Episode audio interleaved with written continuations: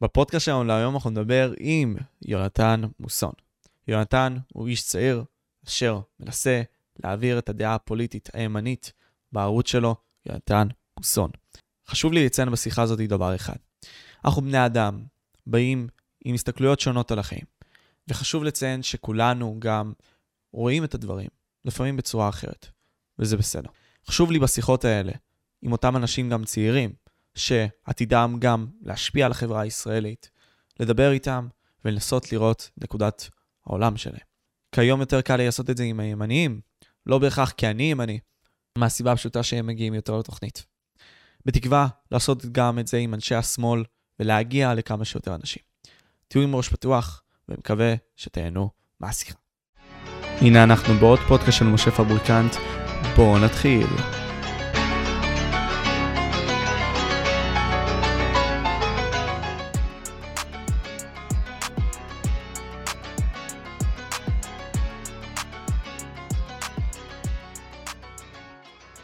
טוב, אחי, יונתן, it's a long time coming, my man, ורצינו היום לדבר על כמה סוגיות, אחי, ביניהם הרפורמה המשפטית ועוד הרבה מאוד נושאים אחרים, ואתה יודע, יש משהו שאני רוצה לתת כמין סוג של בסיס לשיחה שלנו, בנוגע לזה, כי אמרתי לך גם לפני השיחה, אני באמת רוצה להתעמק בכל מה שקשור גם לצד השני, לצד השמאל, אה, שלא יודע, לדעתי מתקשה להסביר את עצמו, ויכול להיות שאני טועה, אה, ובעצם כאילו מסביר את הדבר הבא, אוקיי?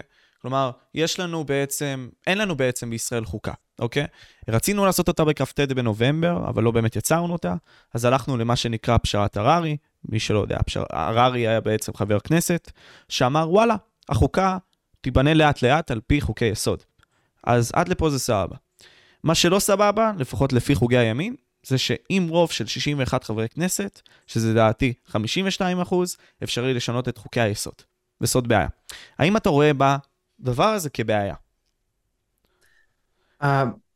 דבר ראשון, ברור שזה הולך להיות בעייתי, כי uh, החוקה האמריקאית לדוגמה, אם אנחנו ניקח דוגמה למשהו שהוא מאוד מוקצן ומשהו שאני אישית מאוד מעריך והייתי רוצה uh, לחיות תחתיו, זה משהו שלא נוצר תחת לחץ של 51-52 אחוז, ואגב יש לנו חוקי יסוד שנוצרו תחת הרבה פחות מזה. כאילו כבוד האדם וחירותו בנוסח שלו, או לפחות איך שאנחנו מפרשים אותו כרגע, אה, נוצר בהצבעה של אני חושב רוב של 32 כנגד אני לא זוכר בדיוק כמה אבל אתה אפילו לא צריך רוב משמעותי או איזשהו רוב מובהק בעם שהייתי אומר מילא אתה יודע חוקי יסוד מחוקקים ב-80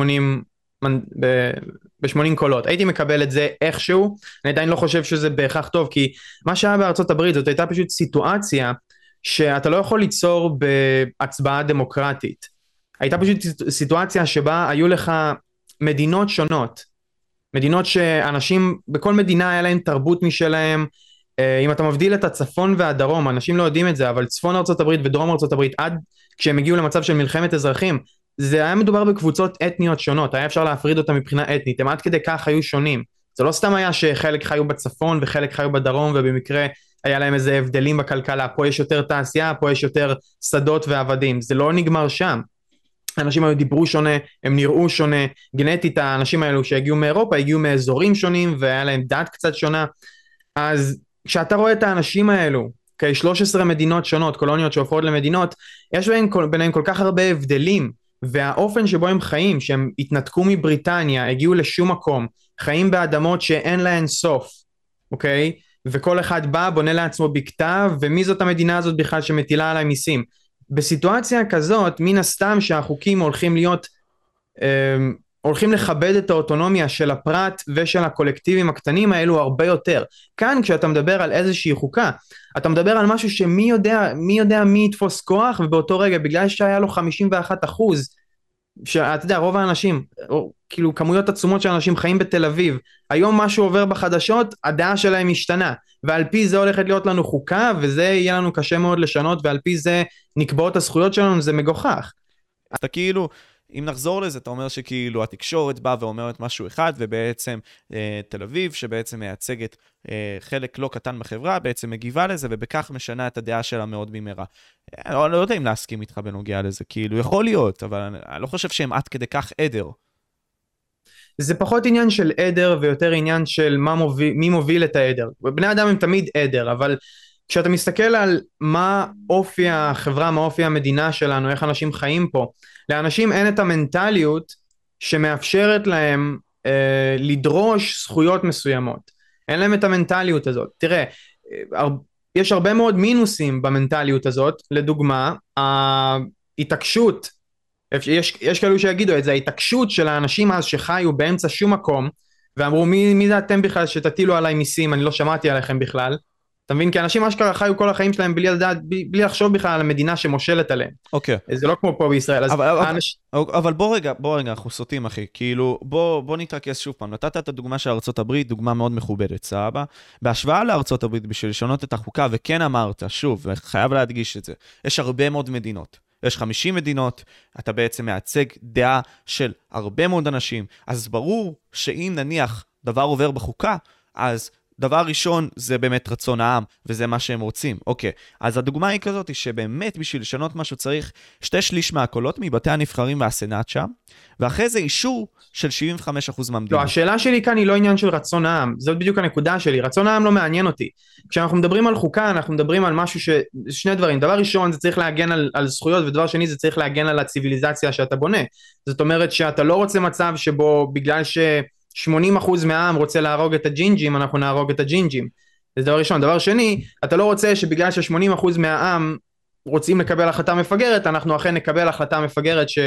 שתשמיד את כל מה שבנינו כאן. אבל רגע, אנחנו מינינו, אבל אנשי, אנשי הציבור שלנו ממונים על ידינו, אז כאילו, אז אתה כאילו פה סותר את עצמך, אז לדעתי, יכול להיות שאני טועה. לא, אני לא סותר את עצמי. הסיבה שאני רציתי לדבר על הסוגיה הזאת היא שלהבדיל ממה ששומעים עד עכשיו, אני לא הולך לטעון שצד אחד הוא יותר או פחות דמוקרטי. אני חושב שאפשר, אה, תלוי איך אתה מגדיר דמוקרטיה, לטעון ששני הצדדים יובילו לתוצאה יותר דמוקרטית. זה לא מעניין אותי, כי אני לא חושב שהתוצאה היותר דמוקרטית, היותר ייצוגית, היא בהכרח היותר טובה. מה שאני כן מצפה מהאנשים להודות זה שכולנו, לפחות במידה כזו או אחרת, אפילו מי שיורה אזרחות יודעים שגם העקרונות שאנחנו מאמינים בהם אנחנו צריכים להתפשר עליהם במידה מסוימת. גם אם אתה חושב שדמוקרטיה זה שיא הנאורות ושיא ההישגים האנושיים וזה מה שמבטיח את הזכויות שלך, אוקיי, אבל אתה עדיין יודע שגם משהו שהוא לא דמוקרטי בהכרח, גם משהו שהוא אנטי דמוקרטי יכול להיות טוב ואולי אפילו הכרחי כדי שהדמוקרטיה שיש לנו תמשיך לתפקד. כשאני חושב על הרפורמה הזאת, מה שאני חושב עליו זה הישגים. זה למה הרפורמה הזאת תוביל, איזה חקיקות סוף סוף נוכל להעביר, מה נוכל להשיג, והאם זה עומד עם הערכים הליברטריאניים שלי גם בתור ליברטריאן, גם בתור יהודי. אוקיי, okay.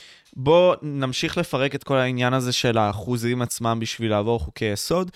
אני אישית אומר, למה אז לא להרים את האחוזים בשביל אה, לחלוק או לאמת על חוקי היסוד? כלומר, למה לא להעלות את חברי הכנסת שצריכים או יותר נכון את הקולות, אה, בשביל נגיד סתם להתעסק בחוקי היסוד הללו? אז השאלה, זה תלוי למה אתה מתכוון, אם אתה מדבר על העובדה שאם, תלוי על, על איזה חשש אתה מדבר, שיעבירו חוקי יסוד כדי להימנע מפסילה של בג"ץ, אני אומר, כל דבר לא, יהיה חוק יסוד? אני אומר, למה ש... 50, כאילו 61 חברי כנסת, זה מספיק בשביל לחלוק או להוסיף חוקי יסוד. האם, שיש, האם 61... אה, כן, 61 לדעתי זה רף מס... נמוך. זה, תראה, זה בהחלט נמוך, אבל הבעיה היא שהשאלה כאן, שוב, כשאנחנו מסתכלים על חוקי יסוד, וזאת נקודה שאני מעלה בפני אנשים כל הזמן, זה שאני קראתי את הנוסח של כבוד האדם וחירותו, ויש כל כך הרבה דברים שאני אוהב, אבל בפועל הם לא קיימים. כי זה נחמד שאנחנו, חשוב לנו כבוד האדם וחירותו, אבל איך כבוד האדם וחירותו מתבטא בזה שאתה כונס ב-50 אלף שקל בן אדם שמסרב להדפיס מסר של להט"בים? אפילו לא מסרב לתת להם שירות, אלא מסר מסוים. האם הזכויות שלו מוגנות? לא. אני לוקח את זה רחוק יותר, אני אוהב תמיד להגיד את זה לאנשים, זה מציק להם, אבל אני עדיין לא אוהב לעשות את זה, אני אוהב להגיד להם, תקשיבו, מס הכנסה לא צריך להיות חוקי, כאילו, מס הכנסה בנו, ב, לפי הנוסח כרגע, אני לא משפטן, אבל בבורותי אה, הגעתי למסקנה שמס הכנסה לא צריך להיות קיים, לא, ב, לא בצורה הנוכחית שלו. תרחיב, תרחיב על זה, למה? כאילו... כשאתה לא מסתכל על, כשאתה, כשאתה מסתכל על, יש סוגיות, יש סוגים שונים של מיסים ויש להם השפעה שונה על, על הכלכלה וגם יש להם משמעות שונה של מה המדינה מרשה לקחת ממך. כשאתה מטיל מס, נגיד מס מכירות או מס על משאבי טבע, אתה יכול לטעון שלאנשים יש איזושהי, נגיד מס מכירות, אוקיי, המדינה מאפשרת את קיום השוק, היא מגנה על זכויות הקניין שלך, אתה משלם על זה מחיר. כשאתה מדבר על... אה, כשאתה מדבר על משאבים טבעיים כמו אדמה, שאגב זה אחלה של דבר, כאילו קוראים לזה גיאו-ליברטריאניזם, זה רעיון שאנחנו מחליפים את המיסים האחרים היותר פוגעניים במיסים על דברים שאתה פחות הרווחת, כמו אדמות, גז, אה, נפט, מתכות, כאילו דברים שאתה מוציא מהאדמה, דברים שלא יצרת בעצמך ישר. אה, אז יש להם בעצם משמעות אחרת לעד כמה אנחנו משייכים אותם ומניחים שיש לך זכות עליהם. אז אתה יכול לטעון על דברים מסוימים שאוקיי, כאן המדינה נתנה לך משהו בין אם רצית או לא, תשלם על זה מחיר. אה, לא בהכרח מסכים עם זה, אבל מוכן לקבל את זה באיזושהי רמה. מס הכנסה בדרך כלל מתייחסים אליו כמס שממש ליברטריאנים מתים להיפטר ממנו, גם אם זה אומר להעלות מיסים אחרים, כי הם אומרים המס הזה הוא פשוט מגוחך, ההשפעה שלו היא הרסנית, האנשים העשירים תמיד מוצאים דרכים לא לשלם אותו כמעט, וזה דופקת בעיקר את מעמד הביניים. אה, כל מי ששכיר לא יכול להימנע ממנו בכלל, כל מי שעצמאי, בעיקר אנשים עשירים שיכולים פשוט לפתוח עסק ולהפיל על הכל עליו, או מי יודע מה הרואה חשבון שלהם המציא. אה, אז, לעבור אז למדינה אחרת, סתם דוגמה שלא לוקחת שם את כל הדבר הזה של המיסים, כן, והכל, יש, יש, יש הרבה דברים. יש מלא לופולס. יש כל הזמן קרב כזה בין המדינה, האם היא תצליח למצוא שיטות חדשות למנוע העלמות מס. בסופו של דבר מס הכנסה אם אתה תעשה טיר ליסט של סוגי המיסים אה, מס הכנסה הוא היותר שנוא אה, אה, בעיני ליברטריאנים בדרך כלל. אוקיי, okay, דיברנו, נחזור שוב לנושא. יש לנו בעצם את ההסתכלות הזאת על האחוזים עצמם. אני עוד עדיין לא מבין, יונתן, למה לא להעלות את האחוזים עצמם. כלומר, שוב, נתנו את הדוגמה הזאת של ארצות הברית, שאתה יודע, אני, אני רוצה להתרכז בה כי היא חשובה. במהלך שנותיה, בקיום שלה, אה, מאז, מאז היווסדותה, במאה ה-18, אוקיי? היו שינויים בחוקה, אבל הם היו מעטים ביחס למדינת ישראל, שהחל מכנסת ה-20 עד הכנסת ה-23 עברה כ-20 שינויים בחמש שנים, שזה די הרבה. ואני שואל אז, למה לא להעלות פשוט את אחוז, את הרף עצמו, או יותר נכון, את ה... קולות המצביעים בשביל לשנות, סלש להוסיף בעצם את החוקים הללו. אז אני אסביר לך למה, כי המדינה שלנו קיימת כבר 70 שנים, ומה שאנשים לא לקחו בחשבון כשהם אמרו שאנחנו נפתור את הבעיות האלו אחר כך, זה שיש לך פה עידן שלם של מפא"י שאתה צריך למחוק. ואם אחרי, ומעבר לזה גם את כל מה שהיה עד היום, זאת אומרת אם אנחנו מניחים שהיה חוסר צדק עד עכשיו ועכשיו הרפורמה יוצרת צדק. יש לנו פה 70 פלוס שנים של חוסר צדק, בתקופת מפא"י זה היה פשוט צונאמי של חוסר צדק, ואחרי מפא"י זה נהיה קצת יותר ויותר מתון אחרי המהפכה של, uh, של בגין. במה היה חוסר צדק? סליחה על ההפרעה.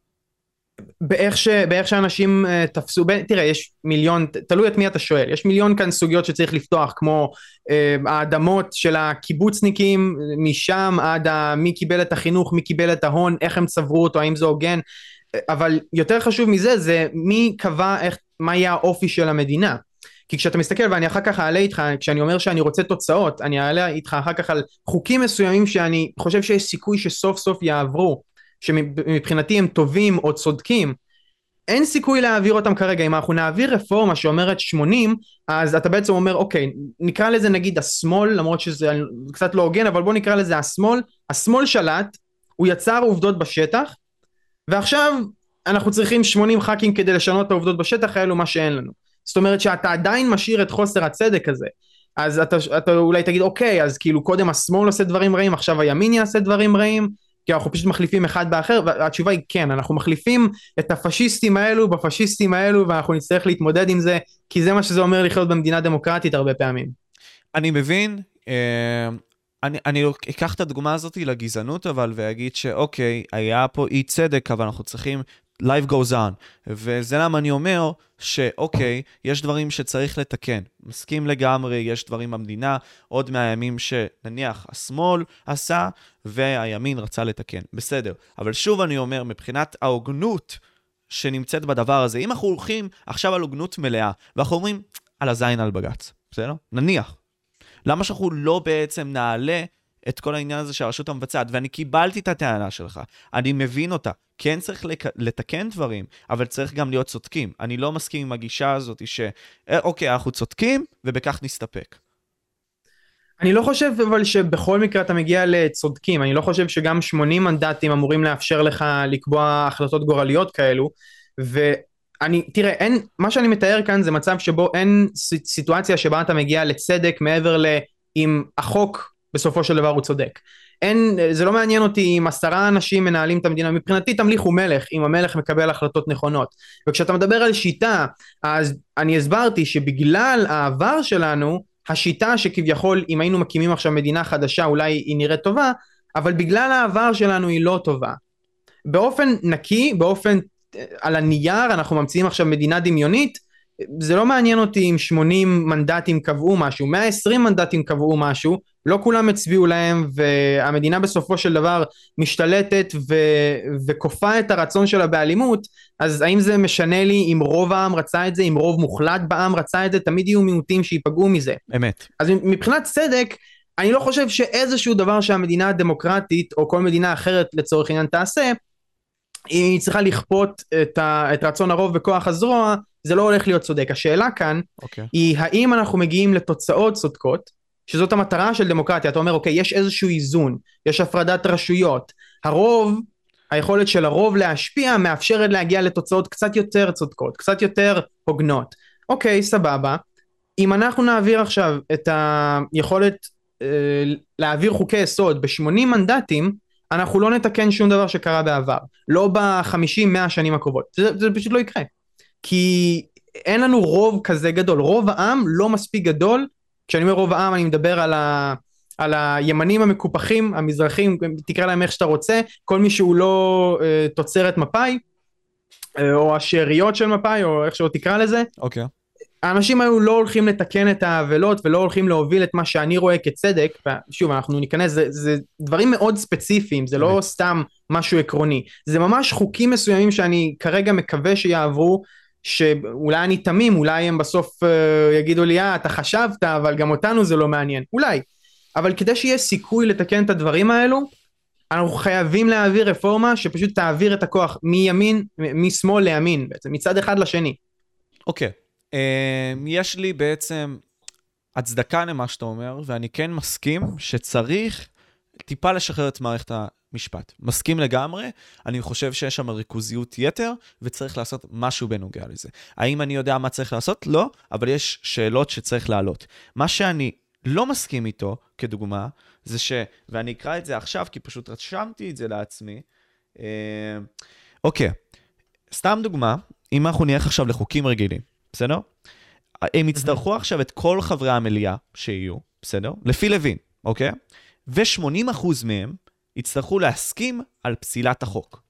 הדבר הזה, בהוויה שלי, יונתן, מקנה למבצעת כוח בלתי רגיל. באמת בלתי רגיל. השאלה שלך כאן מניחה שלגופים האלו אין את היכולת לבצע דברים כאלו מלכתחילה. אני לא חושב שכרגע מדינת ישראל לא מבצעת אה, זוועות שאפשר למצוא בשואה בגלל שאנחנו מדינה דמוקרטית. אני חושב שזה קורה בגלל שאנחנו, בוא נגיד, אנחנו בובה אמריקאית, אוקיי? וזה לא משנה אם אנחנו ימין או שמאל, ואגב זה לא משנה בג"ץ או לא בג"ץ. יש דברים מסוימים, תראה, הם לא מוכנים לפגוש אף אחד בצרפת, בארצות הברית, לא מוכנים לפגוש את סמוטריץ'. מופעל עלינו לחץ ממעצמות אירופאיות, אמריקאיות, והרבה מאוד דברים. אני תמיד אומר שהסיבה שאני כל כך מזלזל בקלפי, זה שלא רק שאתה קול אחד מתוך מיליונים, אה, לא רק שאחר כך הקול שלך לא שווה כלום כי הממשלה מסורסת על ידי בג"ץ, לא רק זה, בסופו של דבר המדינה שלנו מסורסת על ידי מדינות אחרות. כשאתה מסתכל על הזכויות שלנו, תקשיב, אני הייתי אולי תמים באידיאולוגיה שלי, באופי שלי לפני הקורונה. בקורונה עברתי את השדרוג האולטימטיבי לאידיאולוגיה שלי ומשם אני לא, לא ממש זזתי עד היום. כי אני פשוט ראיתי איך המציאות הזאת מתנהלת, עד כמה כל מה שגורם לך להרגיש בטוח כשאתה קם בבוקר ואתה חושב הכל יהיה בסדר, אני חי במדינה בטוחה, אתה מאבד את התחושת ביטחון הזאת אחרי שאתה הופך לאיזשהו מיעוט נרדף ואתה רואה שלאף אחד לא אכפת ואין שום מקום לברוח אליו. אז אחרי שחוויתי את הדבר הזה, אחרי שהמשפחה שלי חוותה את הדבר הזה, אחרי שאני ראיתי את הדברים האלו בעיניים שלי, איך אנשים כאילו לא יודעים, תהיה לנו פרנסה מחר, אנחנו נשב בכלא, צריכים להתעדכן מה, מה המשטר קבע היום, איך מותר לנו לצאת החוצה, אסור לנו לצאת החוצה, מה מותר לנו לעשות, מה, מה זה אומר לגבי הבריאות הנפשית שלנו, אתה יודע, אני הכרתי אנשים, חברים, משפחה, שהסבל שהם עברו, זה לא סתם, אה, לא נעים לי מסכה, הם באמת סבלו, היו לזה השלכות רפואיות, אה, הם היו השלכות נפשיות, כאילו נפשית, אנשים היה להם קשה מאוד להתמודד ואנחנו טרם יודעים מה יהיו ההשלכות של מה שעברנו. Okay. אוקיי. עכשיו אתה מדבר איתי על הרשות המבצעת, אחרי שאני ראיתי שוטרים דופקים מכות לבן אדם בגלל פייסל כשהם לא מסוגלים לטפל בשום דבר רציני במדינה הזאת, אחרי שאני ראיתי אה, איך הם רודפים על בן אדם יושב לבד בפארק בזמן סגר, הוא לבד, תניחו לו. או תבקשו ממנו ללכת, לא, הם רודפים אחריו עם ניידות משטרה. אחרי שאני רואה את זה, כמו שאמרתי קודם, יש לך את הפשיזם של הימין, הפשיזם של השמאל, אני באמת לא יודע להבדיל ביניהם, אני לא חושב שיש כאן את המצב הנורמלי כרגע, ואני חושב שכל בן אדם שחושב שכרגע יש לך מדינה דמוקר... אה, דמוקר... דמוקרטית שמגנה על זכויות אדם והיא כזאת נהדרת, אתה פשוט פריבילג אם אתה חושב ככה. כי אני לא אומר ספציפית עליך, אני מדבר על כל האנשים שיוצאים להפגין וזה, הם באמת חבורה, אני לא אוהב להשתמש בשפה הזאת, אני לא מהאנשים האלו שמדברים על הקיפוח העדתי כל הזמן, אני חצי אשכנזי, אני בראש היד לא מזמן, אני אפילו לא הכרתי בזה שאני חצי מזרחי, מבחינתי הייתי אשכנזי, דיברתי רוסית כל הילדות שלי, אוקיי? אה, מדהים. אז אני לא בא מהכיוון הזה, אני פשוט מודע לכך, אני מודע לכך שאלו שחושבים שהם בטוחים ומשגשגים והכל טוב עכשיו, אתם פשוט פריבילגים ברמה מטורפת. כי המדינה הזאת היא, כמו כל מדינה אחרת, אה, או רובן לפחות, היא נוראית והיא מבצעת זוועות והיא ביצעה זוועות מה, מקום המדינה, לא רק כנגד ערבים אלא כנגד יהודים. אם אתם לא מכירים בזה ואם אתם חושבים שעכשיו הולך להיות איזה שינוי דרמטי, במקרה הכי גרוע אנשים אחרים הולכים לסבול קצת יותר ואחרים קצת פחות. אז אוקיי. זה כל ההבדל. אוקיי, רגע. אתה אמרת פה משהו ש... אני בהחלט מסכים איתו, אבל אני רוצה להפנות אז אשמים. כי מצד אחד, אני, בהסתכלות האישית שלי, אני אנטי-ממסדי. כלומר, רוב הדברים שיקרו עם הרפורמה המשפטית, אני אגיד את האמת, לא רק, כאילו, הם לא מעניינים לי את הביצה במישור האישי, פשוט הסקרנות שלי חותרת לכך שאני אלמד על זה. אבל מעבר לכך, אם אני אהיה גם עוד יותר כן, אני אגיד ששום דבר מהשינויים שיקרו ברפורמה הזאת לא בהכרח ישנו את פני המדינה בהסתכלות האישית שלי. אבל שוב, בוא נחזור לנקודה שלך. אתה אמרת לי שהדברים הם חרא. אוקיי, מי אתה מאשים פה? אני אישית מאשים את הרשות המבצעת, שהרי אני, כדוגמה, בחרתי באיזשהו קול מסוים בחברה, והם לא מבצעים את הדברים שאני אמור לעשות, כי, כמו שאתה אמרת, אחי, אנחנו בובות של אינטרסים, אינטרסים של מדינות אחרות, אינטרסים של אנשים שהם משקיעים עלינו הרבה מאוד כסף. בעצם אנחנו מונעים מזה. לא סתם, ניקח את פוטין, אוקיי? הוא אמר את הדבר הבא על נשיאי ארצות הברית, על השלושה האחרונים, אוקיי? הוא אמר, הם, הדבר היפה בהם שהם באים עם רעיונות חדשניים, מדהימים, שאני שומע. אבל בסוף, מה שאנחנו רואים בעצם זה אנשים עם חליפות שחורות שנכנסים לחדרי חדרים ואומרים להם, סתמו את הפה. אז מי בעצם אנחנו צריכים להאשים בסוגיה הזאת? בג"ץ כפי שאתה רואה את זה, או את הרשות המבצעת, שזה בעצם החברי כנסת שלנו, whatever. אני חושב שזה טעות להניח שבאמת יש, כשאתה חושב על הפרדת רשויות, אתה חושב על מצב שבו יש גופים שונים עם אינטרסים שונים בתוך המדינה. עד רמה מסוימת זה נכון, אבל דגש על הדרמה מסוימת, כי בפועל זה הרבה פעמים לא נכון. כשאתה מסתכל לדוגמה על מה שקרה הרגע, ממש לפני יום זה יצא ואני ישר קפצתי לדבר על זה. אמ, ב-13 ש... לשלישי, סליחה, סליחה על הקיטוח, כן, אוקיי. כן, עכשיו כשאנשים פתאום מגלים שהאזנות סתר מאושרות ב... אני חושב ש... מה, מה פרסמו עכשיו? 2,733 אה, בקשות, מתוכן אה, חמש אה, נהנו בשלילה. אין דוגמה לזה, כאילו, אני לא, אני לא מתיימר, אני לא הולך לטעון עכשיו שבריטניה זאת איזו מדינה חופשית שבה לא הייתי חושש לביטחון האישי שלי, או הברית, ועושים השוואה, וישראל בי פאר מובילה על כל המדינות האלו, אין פשוט, השופטים שאמורים אה, לעשות כאן איזשהו שיקול דעת, הם פשוט חותמת גומי. אוקיי? וזה לא סתם נאמר, כי זה לא הגיוני. ארה"ב זאת לא מדינה שלא מתמודדת עם טרור, זאת לא מדינה שלא מתמודדת עם משיגי גבול, זאת לא מדינה שלא מתמודדת עם קרטלים וסמים, יש לה את כל זה, יש לה יותר מזה. זאת מדינה שמתמודדת עם ירי המוני בבתי ספר, כשהיא לא מצליחה להגן עליהם. זאת הרבה מדינות, בצרפת עורפים ראשים כל שנה, כאילו יש כל כך הרבה סיבות למדינות האלו לדאוג, עשרות מיליוני אם לא מאות מיליוני אנשים יותר מאיתנו ועדיין הם בקושי מגיעים למספרים שלנו, או מגיעים למספרים שלנו, כאילו בארה"ב יש איזה 7,000 אנשים כל שנה שמאושרים, אצלנו זה 2,700, זה מטורף. אני אגיד גם מעבר, בשביל שניתן את הקונטקסט הרחב לזה ונמשיך את השיחה, בעצם ההאזנות האלה, לפחות במישור של ארה"ב הגיעו אחרי אסון התאומים, בכדי למנוע בעצם פיגועי טרור וכל מיני כאלה, וגם זה עבר למעקב אחרי יעני, האזרחים. יעני, כן, יעני כדי למנוע. יש איזה קטע כזה בארצות, יש איזה, את הקטע הזה בכל המדינות, כי מה, מה, מה עושים האנשים האלו? הם משתמשים ברוח הפטריוטית, שאני מאוד מעריך אותה. כאילו, כשאני רואה אנשים... אה, מניפים את הדגל של המדינה שלהם, אפילו לא רק ישראל, כל מדינה חוץ מפלסטין. כשאני רואה אנשים, כשאני רואה את האנשים האלו כאילו גאים ב...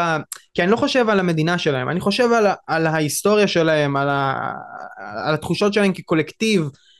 זה, זה משהו שאני מאוד אוהב לראות, זה עושה לי טוב בלב לראות אנשים ש... והרבה מאוד אנשים, אוקיי, האנשים בחליפות השחורות, הפוליטיקאים שמשרתים אותם, יבואו וינצלו את התחושות האלו, יגידו לכם, תראו, טרוריסטים שכביכול באו ממדינה אחת, אה, הפילו לנו את הבניינים האלו, אז אנחנו צריכים לכבוש מדינה אחרת ולרצוח בה אה, מיליון איש, כמיליון איש, כי יש להם נשק להשמדה המונית שלא קיים שם, אבל אנחנו מצאנו מלא זהב ועכשיו אנחנו שריינו לעצמנו את הנפט ועכשיו אנחנו דאגנו שהמדינה העשירה בנפט או עוד מדינה נוספת עשירה בנפט לא תתחיל למכור את הנפט שלה במשהו שהוא לא דולר. כאילו והם מנצלים את זה ממש טוב. מדינת ישראל היא לא שונה. כשאני מתייחס נגיד לקונפליקט, לקונפליקט הביטחוני שלנו אני חושב שהוא מגוחך ברמה מטורפת והוא לא משרת שום דבר חוץ מאיזה mini complex צבאי שיש אצלנו. כי זה, זה כל, אני אגיד לך מה השמאל הקיצוני שרוצה אה, לתת להם מדינה ויאללה סגרנו הימין הקיצוני שרוצה אה, לסיים את הסיפור עם כיבוש, סילוק, לא משנה באיזה אופן הסילוק מתבצע, אם זה פייגלין או כהנא, לא משנה. אה, שניהם מחפשים פתרון כי הם אשכרה מעוניינים לסיים את הקונפליקט הזה. כל מי שנמצא במרכז, שזה אתה תראה, אנשים גנרלים שיוצאים מהצבא, ואנשים שמאוד מקושרים, אוקיי, ניאו-ליברלים שמאוד מאוד מקושרים עם האנשים ש... בעצם זה כל האנשים שמקורבים לצלחת, שמקורבים לקצף שרץ כאן. מדינת ישראל היא, היא לא סתם יצרנית, היא לא סתם מפתחת נשק, זו תעשייה של מיליארדי דולרים, אנחנו עובדים בשיתוף פעולה עם ארצות הברית, הם מכניסים מזה הרבה מאוד כסף, ארצות הברית לא מייצרת היום כבר כלום חוץ מנשק, וזה נשק שהרבה פעמים אנחנו, אנחנו יוצרים, ואז בהסכמי השכר שלנו איתם אנחנו חולקים איתם את הרכוש האינטלקטואלי הזה. Uh, תזכיר לי שוב למה אנחנו נכנסנו אנחנו, לכל אנחנו זה. אנחנו דיברנו על זה בגלל כל העניין, אני, אני לא זוכר למה, אני אגיד את האמת, אבל פשוט כדי לסגור את הנקודה הזאת, בשביל שאנחנו נמשיך עם כל העניין הזה שאמרנו של...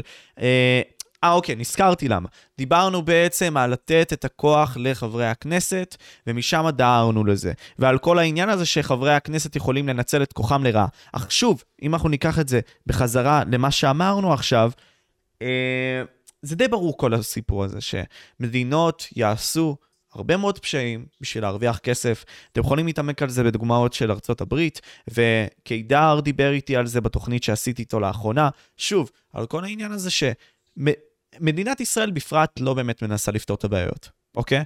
הבעיות הפנימיות האלה. אנחנו כמובן יכולים לדבר על זה בהמשך, אין לי בעיה, בשמחה, אני פשוט רוצה לדבר על רפורמה משפטית.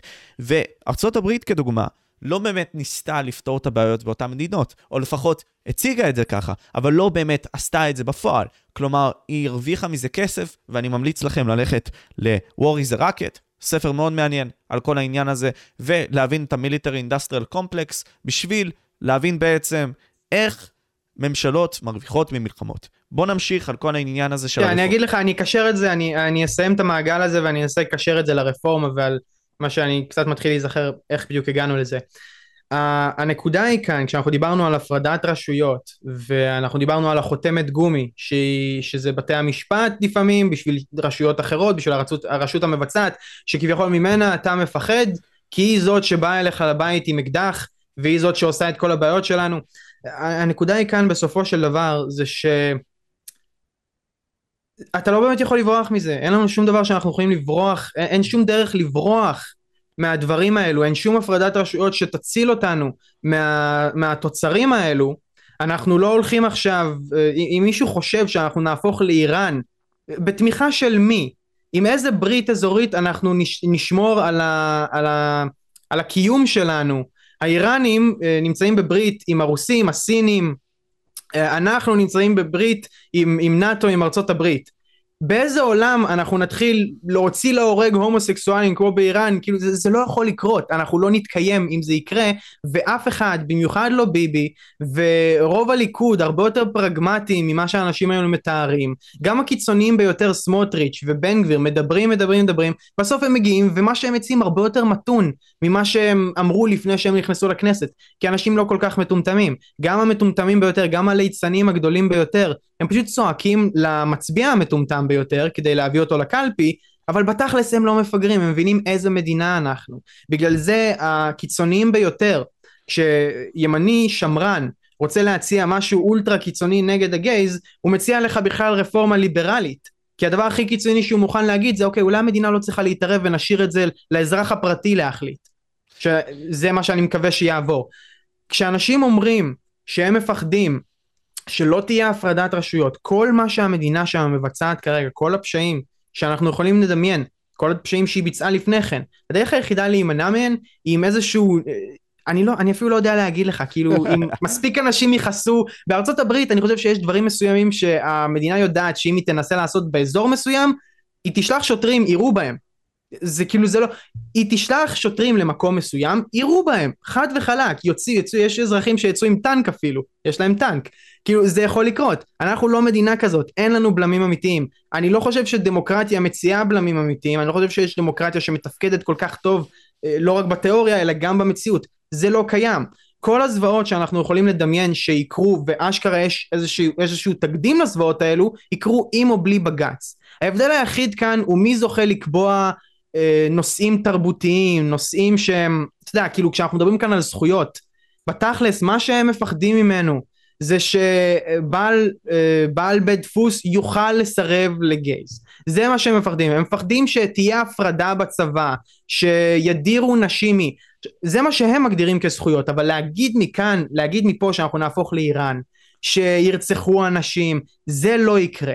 מה שאולי יקרה זה שאנחנו נהיה מדינה שאשכרה אה, מייצגת, אגב, את מה שהרוב רוצים, כי הרוב רוצים את הדברים האלו, הרוב יש להם תפיסה הרבה יותר שמרנית ממה שמתבצעת בפועל, וגם אם לא, ככה זה קורה, במדינה דמוקרטית לא תמיד הרוב קובע, לפעמים הרוב מנצח, לפעמים מיעוט מנצח בקלפי. בנט. היה לנו את זה עם ממשלת בנט, גם עכשיו אתה יכול, יש כאלו שטוענים, או הממשלה הזאת לא מייצגת את הרוב, בתכלס, כמה אנשים כבר יוצאים להצביע, אוקיי, סבבה, זה, זה לא מעניין אותי, כי אפשר להגיד את זה על כל דבר שהמדינה תעשה.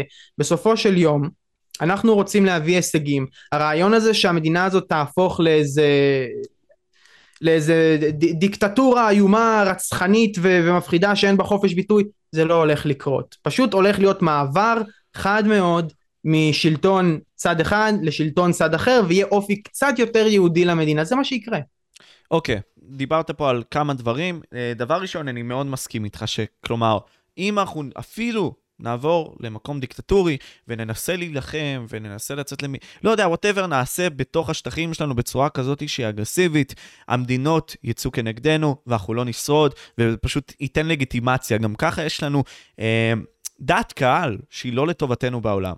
אז במיוחד ובמיוחד להיכנס לטריטוריות האלה, שהן לא דמוקרטיות, לא לטובתנו, רוב הסיכויים שלא יקרה, לא אמור לקרות לפחות. דבר שני, אתה דיברת על כל העניין הזה שבעצם הנבחרי ציבור מבטיחים דברים לפני הבחירות, ויכול להיות שלא מקיימים אותם בזמן הבחירות. ושוב, אני מאוד מסכים איתך, זה בא מהנקודה הזאת שרובנו לא מבינים פוליטיקה.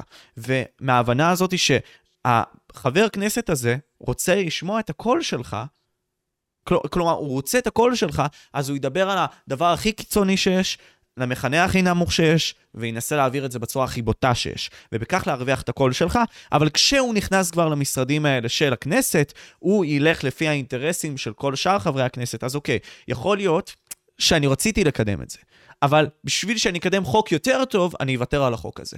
אז זה הרבה יותר מסובך והרבה יותר קשה להגדיר מאשר שחור ולבן. ואני לגמרי מסכים איתך. בוא נתעמק על נקודה מסוימת שאתה אמרת, אבל אוקיי, סבבה, לא דיברנו על דיקטטורה פה, אבל יש עניין פה שאתה יודע, אנחנו הולכים לכיוון, לטובה או לרעה, שהממשלה העתידית או הממשלות העתידיות, most likely יהיו בימין, בסדר?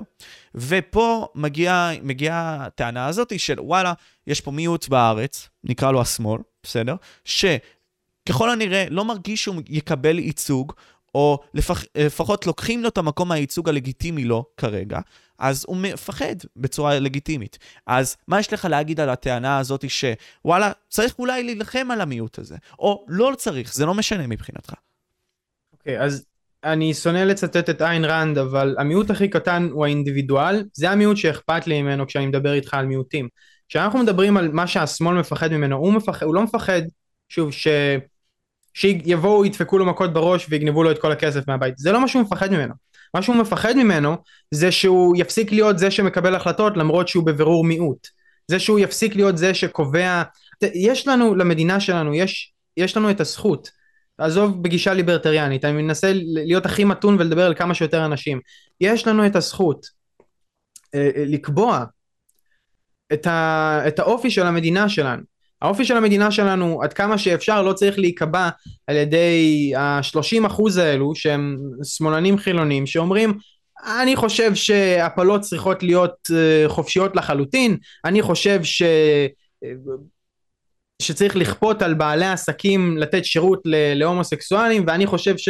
אני, אני אפילו אני אפתח לך פשוט את הנקודות כאן שאני מקווה שיעברו. אוקיי אז יש נגיד אה, שחרור החרדים לשוק העבודה. זה פוגע יעני בזכות לשוויון. אבל בוא אני אגנוב את המשפט שהם אוהבים להשתמש בו איזון זכויות אנחנו מאזנים כאן זכויות החוק הזה הוא, הוא, הוא טוב כי הוא יאפשר לתלמידי ישיבות לצאת לעבוד במקום להמתין לאיזה גיל 24 או לא יודע מתי והם פשוט לא יכולים לעבוד כי אחרת הם יאלצו להתגייס. אז, אז זה חוק טוב, הוא יוביל לנטו דברים טובים. האנשים האלו לא יתגייסו בכל מקרה, עכשיו לפחות הם יצאו לעבוד. Uh, הזכות uh, לסרב שירות ממניעים דתיים מוסריים, שוב, חברי כנסת מהציונות הדתית העלו את זה רק, זה, לא היה לזה סיכוי לעבור אפילו, וכולם התחרפנו והם היו צריכים לחזור בהם, זה היה, אני שכחתי איך קוראים לאישה הזאת, סרוק או משהו כזה? אוקיי. Okay. סרוק, לא זוכר. Uh, כן אבל ישר כאילו זה מסורס לחלוטין אין לזה סיכוי לעבור בג"ץ לא ייתן לזה לעבור בכל מקרה אני חושב שזה חוק נהדר. אורית סטרוק. אנחנו נס... כן אורית סטרוק. Uh, מעבר לזה כאילו אפילו בוא נלך לכיוון הכי ליברטריאני הכי היה לנו עכשיו שר בריאות כן? זה היה דרעי. הוא ניהל את משרד הבריאות. הגישו לו תקציב. בתקציב מה עשו? העלו uh, uh, מימון של, אני חושב שזה או שינוי מין או ניתוחים מסוימים שמשויכים לשינוי מין לטרנסג'נדרים, אה, והפלות, להעלות מימון להפלות. האם זה נראה לך כמו משהו שאריה דרעי אה, רוצה להביא איתו לכנסת כשהוא מקבל משרד? האם זה... לא, זה ה deep state, זה הבירוקרטים שמנהלים את המדינה. אם אריה דרעי ינסה לממש את המדיניות שבשבילה הצביעו לו, אומר אני שר הבריאות, אני זה שקובע את המדיניות של שר הבריאות לפי האינטרסים והאמונות של הציבור שלי, אפילו לא רק הציבור שלו במפלגה, הציבור שלו כמעט כל גוש הימין שהרכיבו קואליציה. הוא לא יכול, כי הם יעתרו לבג"ץ ושם נגמר הסיפור, אין טעם בכלל.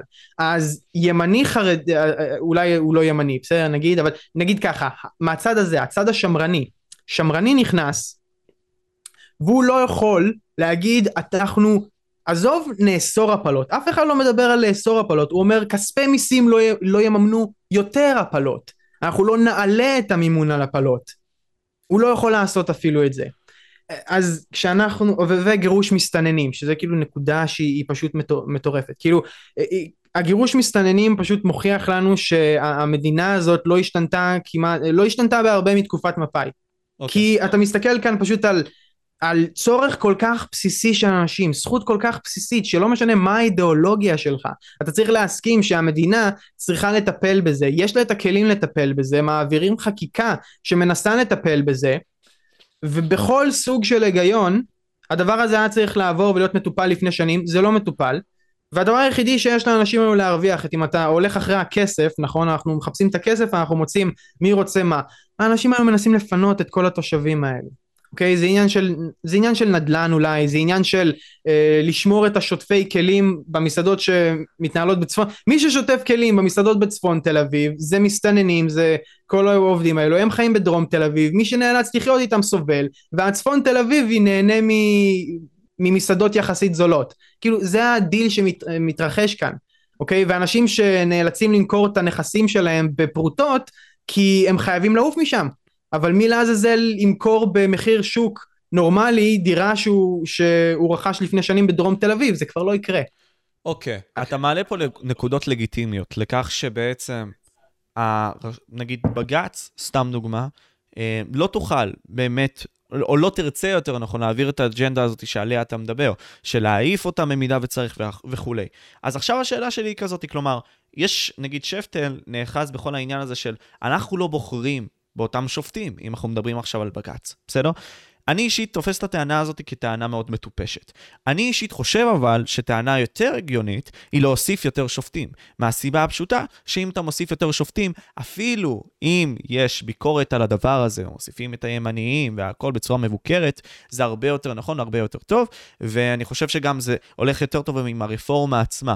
אז האם אתה בעצם חושב שהפתרון אז הוא לא להשתיק בהכרח, את בג"ץ, אלא להוסיף יותר ייצוג ימני, שהוא גם ככה אמור להיות באשר הרשות המבצעת שהיא הרוב הימני. זה לא כל כך עובד, אוקיי, יש לזה כמה נקודות. דבר ראשון, זה לא כל כך עובד, כי אז כשאתה חושב מה אתה משיג כאן, אה, לך תחפש עכשיו מישהו ש... ולך תפענח את מה שעובר לו בראש, מה זה אומר בכלל להיות ימני, מה זה אומר בכלל להיות שמרני. יש בתוך גוש הימין, יש אין ספור מגזרים ששונאים אחד את השני. אה, עכשיו לך תקפח את זה או את זה, לך תביא היכן שהוא בנט, כיפה קטנה שיגיד לך שהוא ימני ודתי והוא מהציונות הדתית, אה, ואז הוא אפילו אולי ילך ישירות כנגד האינטרסים של הציבור שלו, או שהוא אה, ילך בשביל איזה מגזר מאוד קטן בתוך הציבור שלו, כאילו איך אתה יכול בכלל להבטיח דבר כזה? עכשיו אתה אומר אוקיי, אז מה קורה כשהפוליטיקאים בוחרים? אז כשהפוליטיקאים בוחרים זה מינוי שהוא פוליטי. אתה נבחר כדי... אנחנו בוחרים אותך, אתה נותן לנו תפיסות מסוימות ש... אתה נותן לנו פחות כאבי ראש, נותן לנו לעשות מה שאנחנו רוצים. להוסיף יותר, מה ההבדל בין להוסיף יותר לפשוט להחליף אותם, את זה אני לא יודע. אבל למה שתחליף אותם? כלומר, אוקיי, אני זו, אני מחליף אותם, זה פשוט שבשלב מסוים הם מתחלפים וצריך לבצע מינוי, אתה ממנה שופט. כאילו זה לא שאתה בא ואתה אומר אתם מפוטרים, כן? כן, פחות לגיטימי. אני פשוט זורם עם הטענה שלך ואני אומר, סבא, אוקיי. נניח ויוסיפו יותר. סתם דוגמה, ואתה אמרת לי עכשיו, אתה יודע, זה קשה להגיד בעצם ימין, שמאל, זה, זה לא קל. אז למה אנחנו בעצם שופטים את אותם שופטים על גבי האידיאולוגיה שלהם? אתה אומר כי המעשים שלהם מוכיחים את העובדה הזאת שהם נוטים יותר שמאלה, ככה אני מניח, נכון? אוקיי, mm-hmm. okay, סבבה. אז מה לדעתך אמור להיות אז? כלומר, האם אנחנו צריכים אז להחליש את בג"ץ? כלומר, איך עושים את זה? איך אתה מסתכל על זה? כי, אתה יודע, להחליש את השופטת זה בעיה כשלעצמה. כלומר, למה לעשות... התשובה שלי לזה היא מאוד מאוד פשוטה. אוקיי. Okay. וזה שלאור כל מה שאמרנו עד כה, אני חושב שזה די מובן מאליו, שאין אפילו טעם להיכנס לדקויות. הסיבה שהרבה פעמים אנשים באים ואומרים, אבל מה לגבי רפורמה כזאת, מה לגבי כזאת? אני מקווה שתהיה פשרה שתהיה הגיונית, שמצד אחד תביא תוצאות, מצד שני, השמאלנים בשלב הזה מורטים שערות ורוצים להקריס את המדינה, והם גם יכולים לעשות את זה. אני, אני אישית מעדיף לקום מחר בבוקר, ללכת למכולת, ולא לראות אינפלציה של עשרת אלפים אחוזים, כי השמאלנים התחרפנו והחליטו להפיל פה הכל, אוקיי? אמ, כן, זה, זה אמיתי, כאילו מצד אחד אני רוצה את הרפורמה, מצד שני אני רוצה לא לחיות בטורקיה, כאילו מבחינה כלכלית. אמ, אז כשאתה מדבר איתי על רפורמה יותר טובה, אופציות יותר טובות, זה מה שיש, זה מה שיש לנו כרגע. אני לא אוהב שום דבר שהמדינה עושה, כל מה שאני עושה כל היום. אם אתה רוצה לדבר איתי על האידיאולוגיה שלי, איך אני רואה את העולם, זה בחיים, זה לא יקרה, זה לא יקרה בחיים שלי. זה כאילו, זה כל כך נדיר. אני, אני עדיין, אני עדיין ב-2019 עם פייגלין, כאילו, ועם פייגלין אני התפשרתי. עם פייגלין אני אמרתי אני מתפשר. פייגלין אין קמצוץ ממנו בכנסת, אין קמצוץ ממנו בפוליטיקה העכשווית. הוא לא יכול להיות, הקיום שלו נכון. לא יכול לקרות. פיי הוא לא פוליטיקאי, הוא לא מיועד למערכת הזאת, ומה שהוא מביא, אה, אף אחד לא, לא מספיק אנשים רצו. אז זה כל כך לא רלוונטי, אני עושה כאן כל כך הרבה פשרות, אתה מדבר איתי על לשנות את הרפורמה, הרי הרפורמה לא תשתנה אם אנחנו נגיע לאיזושהי מסקנה. יכול להיות שיש איזשהו רעיון יותר טוב, פחות טוב. הרפורמה לא תשתנה, השאלה כאן, ומה שאני מסתכל פה זה הרוע במיעוטו. כשאני הולך להצביע, ואני מצביע על הפשיסט הזה במקום לפשיסט הזה, ואני אומר את זה תמיד, כי אני רוצה ליצור קצת זעזוע אצל אנשים כשהם שומעים את זה. האנשים האלו אידיאולוגית, אני חושב שאני יכול להסביר למה הם לא פשיסטים. פשיזם זאת אידיאולוגיה עם עם רצף מסוים של, של רעיונות, תפיסות, אני לא חושב שיש אשכרה מישהו שהוא פשיסט, אבל האנשים האלו בהחלט אוהבים את הכוח שלהם, אוהבים לנצל אותו, אוהבים לדרוס אנשים אחרים, לא אכפת להם מהפרדת רשויות, לא אכפת להם מזכויות.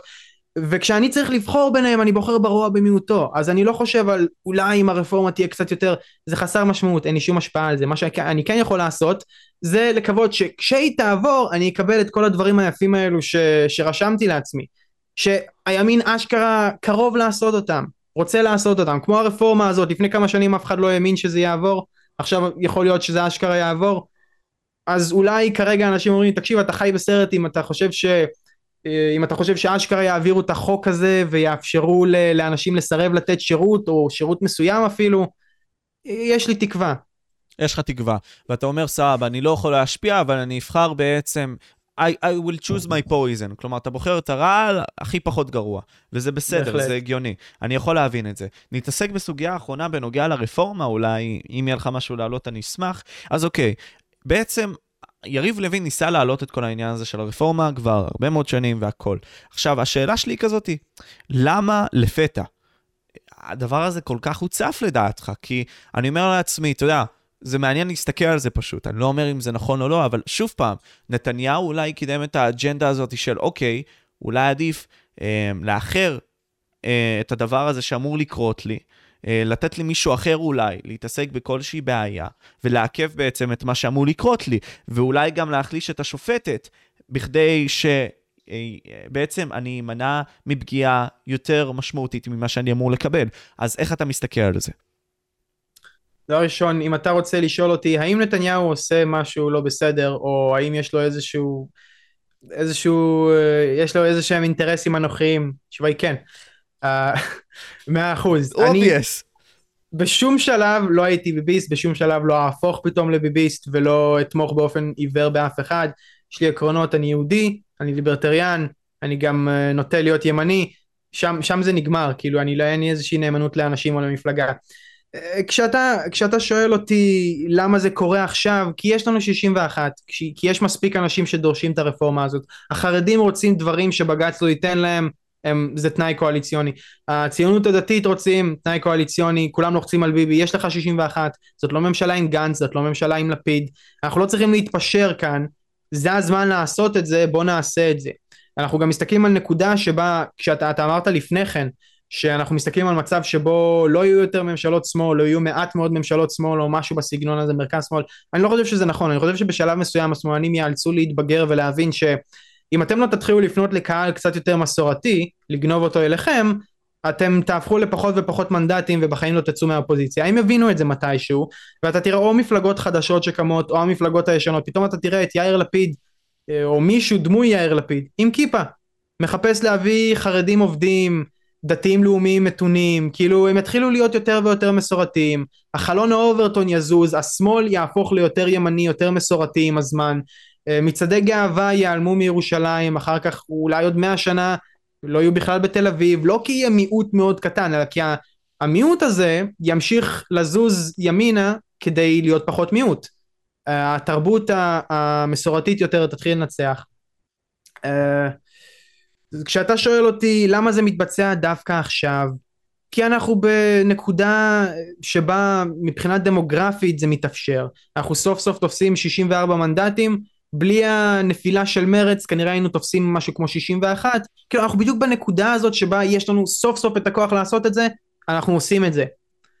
זה לא, אף אחד לא המתין עם זה, אף אחד לא משך את זה, זה לא היה אפשרי, ועכשיו יכול להיות שזה אפשרי. חלון האוברטון הזה. עכשיו, mm-hmm. לא סתם אנחנו ראינו, זה גם במערב בעצם קורה, שיש פה משהו מוזר שקורה, ש... יכול להיות שאנחנו מגזימים, יכול להיות שאני בתור בן אדם פה טועה ושוגה, יכול להיות. אבל אני מרגיש שהשמאל זז בצורה כל כך גדולה מן הימין, שאנשי השמאל כבר לא יכולים להגדיר את עצמם כ... שמאלנים, בהגדרה הפשוטה הזאתי, כי הם יחשבו קיצוניים, והם לא מסכימים עם רוב האידיאולוגיות הקיצוניות הללו. אה, ככל הנראה גם הפוסט-מודרניות, whatever שאפשרי לקרוא להן. אז הם עברו והפכו להיות אנשי ימין, כהי גלי טאוב, כהי גם אה, גלי בת חורין. כל... אנחנו ראינו בעצם שיפט של שמאל שהפך לימין מהסיבה הפשוטה, יכול להיות שהשמאל נעשה יותר מדי קיצוני. האם אתה מסכים עם הטענה הזאת?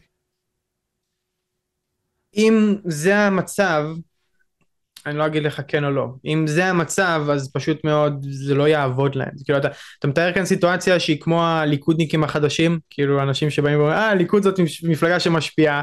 באופן פתוח אומרים, כל העמדות שלנו שמאלניות, אבל אנחנו הליכודניקים החדשים, כאילו, באנו להשפיע. Uh, זה לא יעבוד. כאילו, גם אם במקרה הכי טוב הם יזכו אולי עוד מתישהו פעם אחת, הם יאלצו להתמודד עם, ה, עם הניצחון הדמוגרפי של הציבור המסורתי. אין להם דרך אחרת להימנע מזה. גם אם הם, אם הם, אם הם יתעקשו להיות ציבור קטן וקטן יותר, שהוא קיצוני ולא מוכן להתמתן ולזרום עם שאר, עם שאר העם, הם פשוט יהיו יותר ויותר ממורמרים, יותר ויותר חסרי קול. האנשים, הליכודניקים אה, עם כל הבבוניזם שלהם, לא כאלה פראיירים, לא כאלה מטומטמים, יקיעו אותם החוצה, או בפריימריז, או ש... הדבר הכי גרוע שהם יכולים לעשות זה לדפוק מהלכים, אוקיי? הדבר הכי גרוע שהם יכולים לעשות זה שאנחנו לא נצליח לעשות משהו ונגיד למה זה, ואז הם יגידו, אה, הבחור הזה מספר 14 בליכוד, אה, דופק לנו את כל ה... דופק לנו את כל הרפורמה, דופק לנו את כל החוק, את כל הליך החקיקה, אז פה ושם הם ישיגו הישגים קטנים, אבל הם זן נכחד, אין להם זכות קיום מבחינה תרבותית, אני אומר, לא, אני לא, אני לא קורא להשמיד אותם, כאילו, אבל אין להם זכות קיום מבחינה תרבותית, זה, האידיאולוגיה שלהם היא אידיאולוגיה של מוות, ואם אתה מסתכל על אנשים אחרים, במדינות אחרות, הסיבה היחידה שהם מצליחים להתקיים, היא שהם מכניסים מיליוני מהגרים למדינות אירופה, ארה"ב, וזה מה ששומר אותם רלוונטיים מבחינה, מבחינה פוליטית. אבל במדינת ישראל, למזלנו, אנחנו מגבילים הגירה באופן, באופן לא רע בכלל, ככה שאלה אם כן, לא רוצה לתת להם רעיונות, אלא אם כן הם הצליחו לשכנע מיליוני רפורמים אמריקאים לעלות לפה בבת אחת, הם סיימו, נגמר המשחק שלהם. וגם אז, מה יקרה? הרפורמים יעלו, הרפורמים לא מביאים ילדים כמו האורתודוקסים, הם יפסידו. אין להם סיכוי, הדרך היחידה שלהם היא, הדרך היחידה שלהם להביס את הציבור המסורתי היא להחליף את העם, להביא לפה מהגרים בלי הפסקה. אגב, זה פחות או יותר מה שקרה כאן בתקופה של, אה, בתקופה כשפרצה המלחמה ועלו לפה מלא אוקראינים. הם נתנו איזה מנדט וחצי לליברמן, אין בזה ספק. ברגע שהקמפיין של, אה, הקמפיין של איילת שקד התקשר אליי, אה, לשכנע מצביע כאילו, פנו אליי, אני זוכר, אולי השארתי טלפון אפילו כי רציתי להטריל אותם, בסוף לא היה לי נעים. הקמפיין, הם התקשרו אליי כדי לשכנע אותי להצביע, והם מתגאים מתגאים בזה שאיילת שקד בתור אה, שרת הכאן, לא, אמ, לא זוכר מה זה היה, היא התעסקה עם זה, והיא על היום הראשון ישר דאגה להביא אותם לפה, לתת להם זכות הצבעה וזה, אני אומר, בתור אשת ימין, כאילו אם את רוצה שאני לא, אם את רוצה שאני אשנא אותך פחות, בואי, כאילו תעשי את העבודה שלך פחות טוב אם כבר, כי היא הביאה מנדט, היא הביאה לפה 80 אלף מצביעים, או אולי, לא, אולי חלקם צעירים מדי להצביע, אבל משהו באזור המנדט וחצי פוטנציאלית, כן? וזה אנשים שישר uh, מצביעי ליברמן ודברים כאלו. חבר'ה חילונים לחלוטין, גויים. גויים מבחינת ההלכה, וגם אם הם לא גויים, הם חילונים לחלוטין. זה אנשים שמצביעים לליברמן, אוקיי? זה הציבור שלו.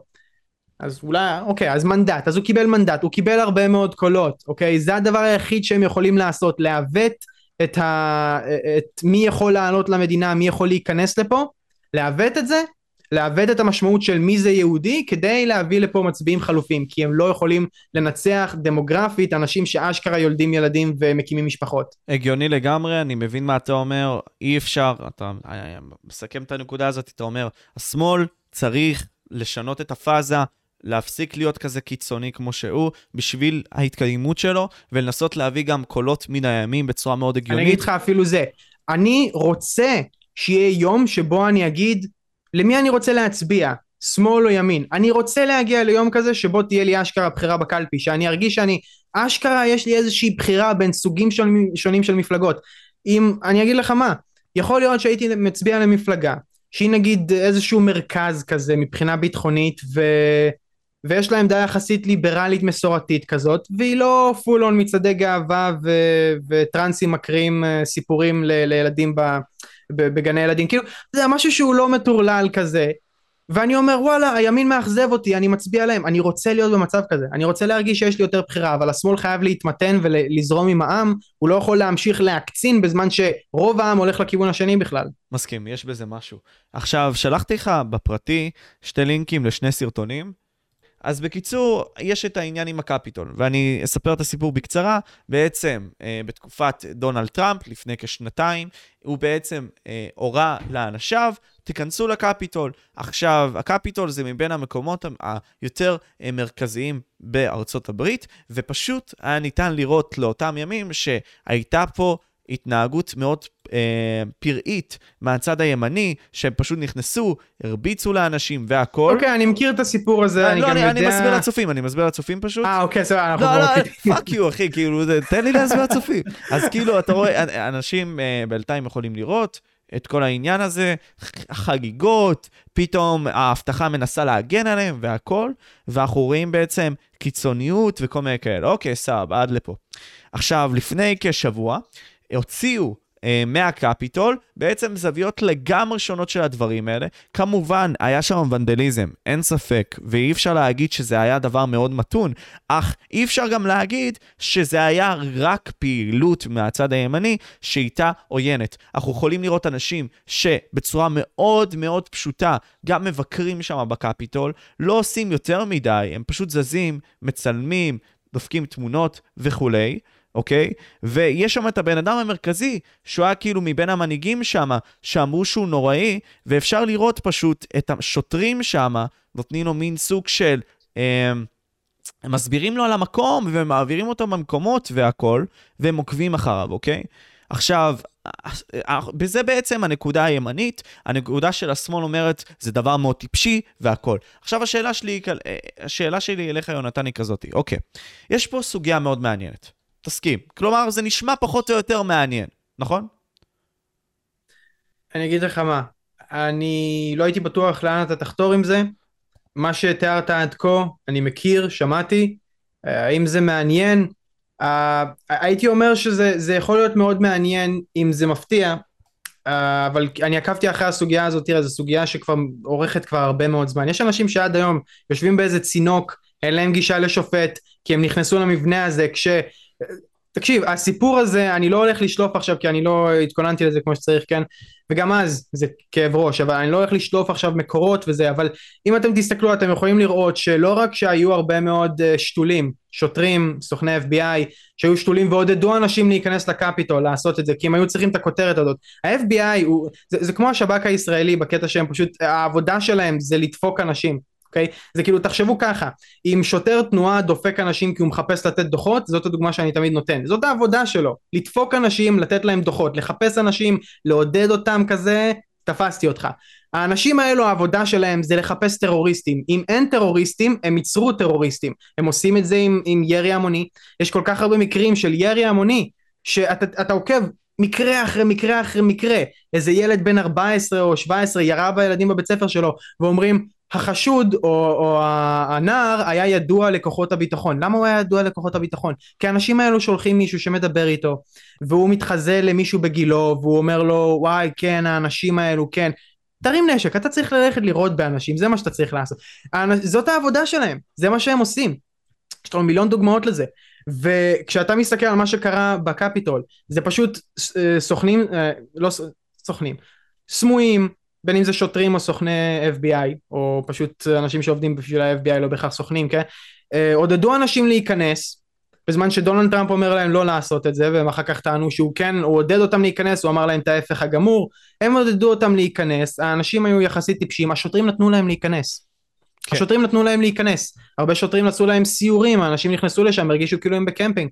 אה, אישה אחת נורתה, לך תמצא דוגמה, לך, לך תשווה את זה, אישה שטיפסה על fucking חומה ירו לה בפרצוף, זה fucking מטורף, זה לא היה, זה, זה לא היה מידתי בשום צורה, ואם זה היה הפוך, אז כולנו יודעים איך היו מתייחסים לזה.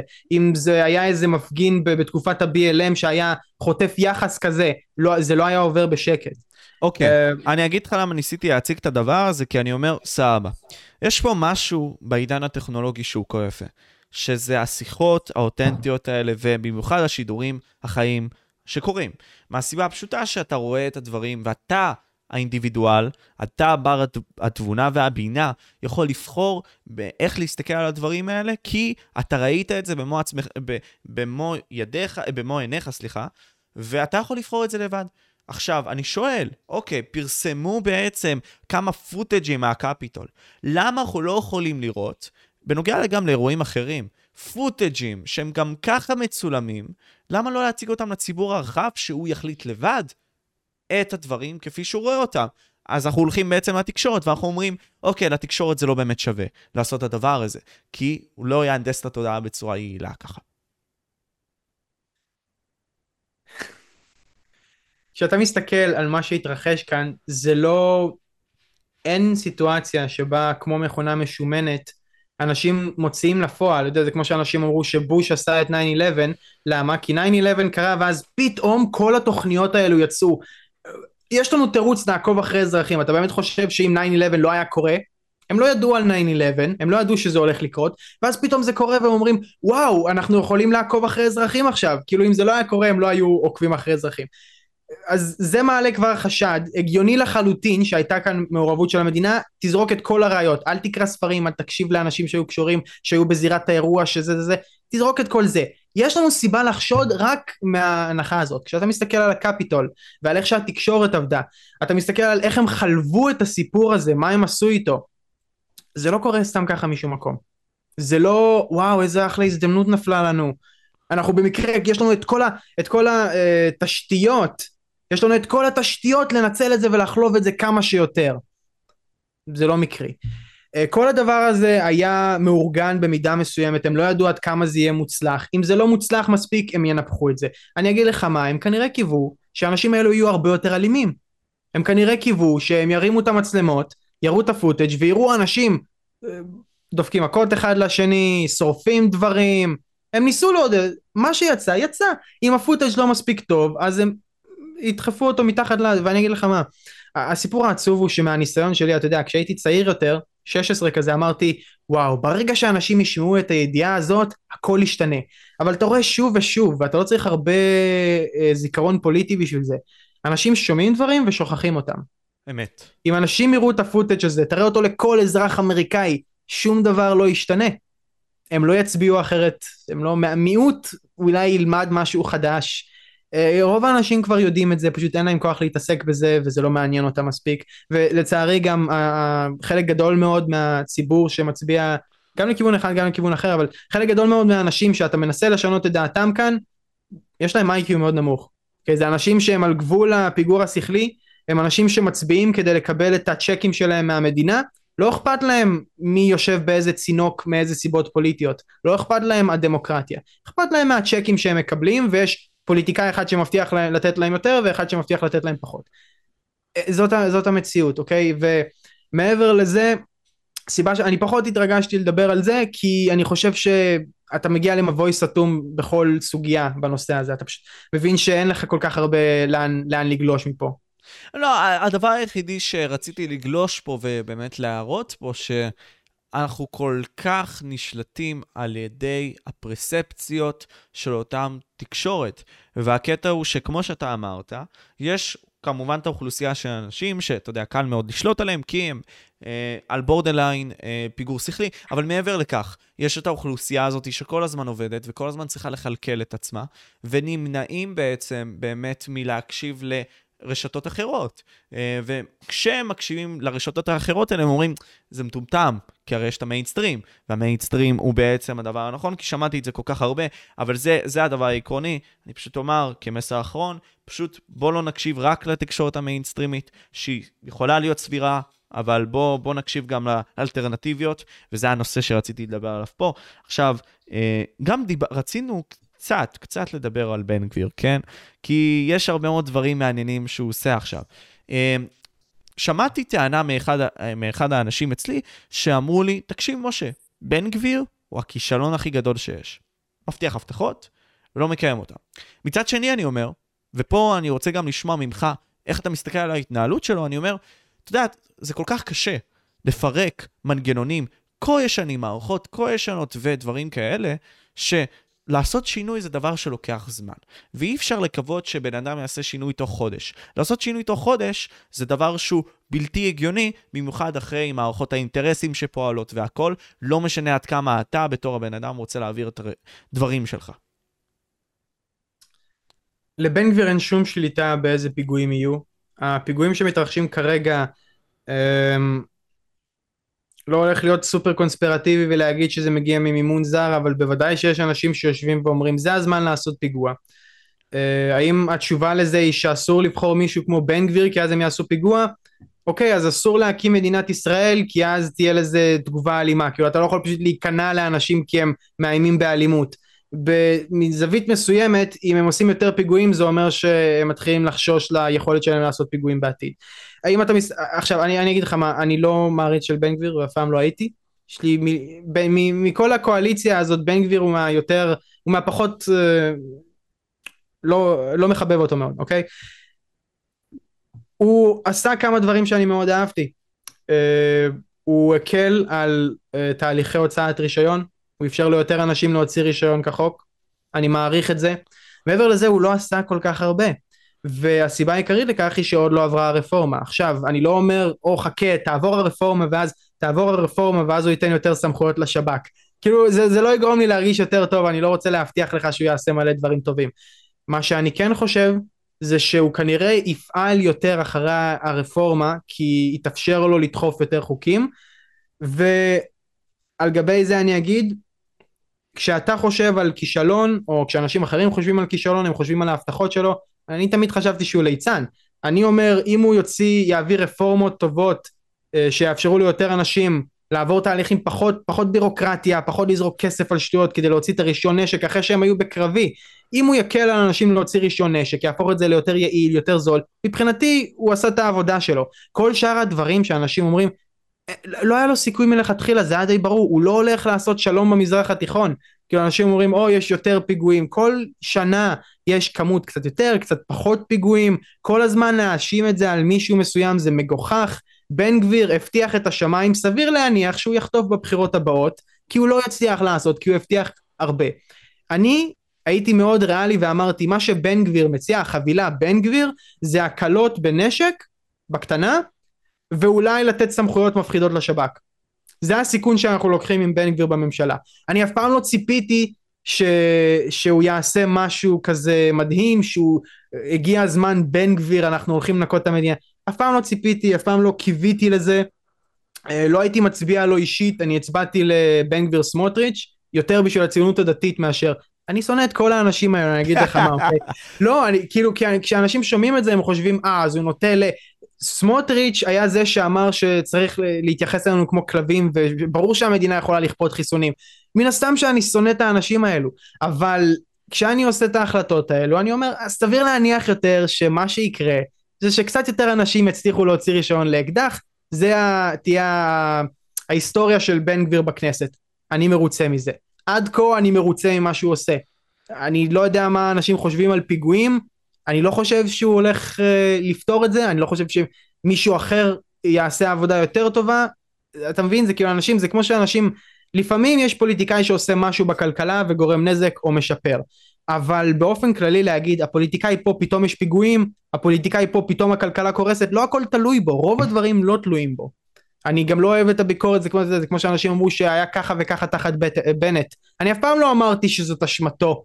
אני אף פעם לא קניתי את הבולשיט הזה של מס עבאס. כאילו, אתה צריך להבין שאתה מקבל פרו, פירורי לחם, ואתה צריך להיות שמח עליהם, ואתה מתנגד לפירורי לחם הרקובים, אוקיי? Okay, שזה הצד השני. כן. כל צד מקבל פירורי לחם כאן. אז כשאנשים אומרים, אה, בן גביר כישלון, לא, בן גביר כרגע, סבבה, אולי יעשה משהו מטומטם, סכום ההשפעה שלו לא יהיה כזה גדול. אתה יודע, הדבר שמעניין אותי בפוליטיקה, וזה למה אני מאוד שונא פוליטיקאים, כלומר, לא, אני לא שונא אנשים אישית, כמו שאני שונא בעצם את הדבר הזה שנקרא פוליטיקאי, כי מעצם היסוד, אתה, לפחות בעידן המודרני, אתה נמנע באמת מללכת אחר הדבר אשר יקדם את בני האדם קדימה. אה, גם כן המדע הולך ככה וגם כן הרבה מאוד תחומים אחרים.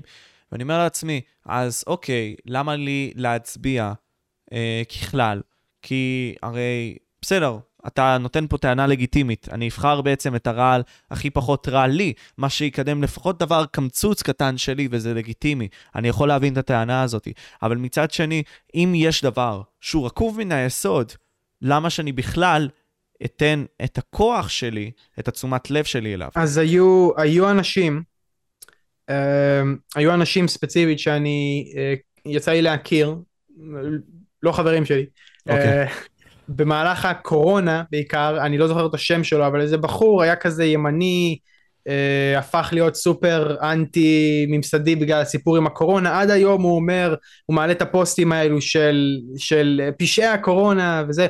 אה, אני מסכים איתו, הוא היה, כאילו בנקודות האלו אני לפעמים מסכים איתו, לפעמים אני חושב שהוא כאילו מתנהג כמו ליצן, אני לא אוהב את זה, אבל יש יותר מדי ליצנים, אני מצטער, יש יותר מדי ליצנים, אנשים שמאוד רוצים תשומת לב, ו... וזה מגיע בעיקר מאנשים מאוד טיפשים שמוכנים לתת להם את התשומת לב הזאת. אז הוא אמר, לא, מה פתאום, אסור להצביע, מחרימים את הבחירות. תקשיב, אני, הסיבה שאני לא מחרים את הבחירות היא שאני לא הגעתי לזה מתוך שוק. וואו, מה עשו לנו בקורונה, אני לא הולך להצביע יותר. אני הגעתי ממקום אידיאולוגי שבו אני הבנתי, כי אני קראתי את הפילוסופיה הפוליטית של, של חכמים אחרים, ואני אמרתי, אוקיי, אני הגעתי למסקנה שהכל בקלפי שלי שווה כמעט כלום. זה לא היה מתוך איזשהו שוק. אני מבין שהכל בקלפי שלי שווה קרוב לאפס, אבל הוא עושה משהו. התפיסה שלי, שאני גיבשתי, לא מתוך איזושהי טראומה, אלא מתוך אה, צעדים שאני עושה כשאני לומד, קורא ומחכים, אה, עם איזשהו ניסיון, עם כמה שאני צעיר, אה, אני הבנתי שלא מספיק לעשות דבר אחד. הפעילות הפוליטית צריכה להיות, לעסוק גם בתרבות, גם ב... אין מה, אתה תצטרך לצאת החוצה ולנקות את השכונה שלך. אתה תצטרך להתנדב בעמותות, אתה תצטרך לתרום, אתה תצטרך אה, לקדם ערכים מסורתיים, אתה תצטרך לסמוך על הרבה מאוד מזל ועל זה שמדינות אחרות אה, ייבחר שם מישהו שמתאים לך ושהאוכלוסייה שם הדעת קהל שלה ישתנה. יש פה מיליון גורמים, אבל פשוט לוותר על גורם מסוים, להגיד אני לא מצביע כי זה מאוד, שזה כמעט ולא משמעותי, זה, זה אתה פשוט עצלן, כי לא יודע, אולי, אתה יודע, כמו ההוא, אני חושב שהוא פשוט חווה איזושהי טראומה בקורונה, והוא רוצה להרגיש שהוא בשליטה, אז הוא אומר, אני בוחר לא להצביע. לא, התשובה היא גם להצביע, גם לעשות דברים אחרים, ולא להיות תמים ולחשוב שכשאתה הצבעת, פתרת את בעיות העולם. אתה צריך לעשות הרבה יותר מזה. אם היינו ארצות הברית, הייתי אומר, צריך להתחמש, אבל אנחנו לא ארצות הברית, אז... אה, אבל אתה מבין, אוקיי, להתחמש. אני אגיד לך מה, אני תופס את זה, ש... אוקיי, אנחנו מבינים את המציאות, הפוליטיקאים כעצמם לא יכולים באמת להעביר את האידיאולוגיה שלהם בצורה מלאה, ומי שעושה את זה מקבל מכה. אין ספק, אני יכול להבין במיוחד במיוחד שיש גם את האינטליגנציה מי שרוצה לקרוא על, לקרוא על קנדי, ראה בעצם את הקשיים שהיה לו גם לדבר עם האינטליגנציה. אותה אינטליגנציה שאמרה לו, וואלה, תפתח במלחמה עם קובה, שבכך גם תירט בעצם אה, מטוס, אם אני לא טועה, זה היה, אה, של ארצות הברית, וכך תפתח מלחמה, והוא כזה אמר, what the fuck, מי שרוצה יכול לקרוא, לזה, לקרוא את זה אופרציית נורת'וודס. אז אני פה אומר, זה מסובך. אבל שוב, אחי, זה רקוב, זה נורא, אני אומר לעצמי, זה לא באמת מקדם אותנו בתור בני אדם, ואני בתור אה, האינדיבידואל אומר, אוקיי, אני רוצה שהאנשים סביבי יהיו יותר טוב, כי אם האנשים סביבי יהיו יותר טוב, אני גם. בצורה מאוד הגיונית. עכשיו, למה אז אנחנו עושים את אותם דברים, ומדברים כל הזמן על שינוי, או על רצון לשנות, כן, אז אתה, אתה מדבר לא בפן האישי של מה אני בוחר לעשות, אלא יותר באופן קולקטיבי. כן, אנחנו... אני מסתכל יותר על איך זה פוגע באנושות, כי אם זה פוגע באנושות, זה פוגע גם בי, אה, משה, ובכך אני לא אוהב את זה. אוקיי, okay, אז הבעיה היא שאנחנו חיים במציאות שבה העולם לא מושלם, העולם רחוק מלהיות מושלם. היו לנו הרבה מאוד דברים שהיו קרובים למושלמים, אוקיי, okay, משטרים מסוימים שעלו במהלך ההיסטוריה, קהילות שהצליחו להשיג משהו שהיה יקר מפז.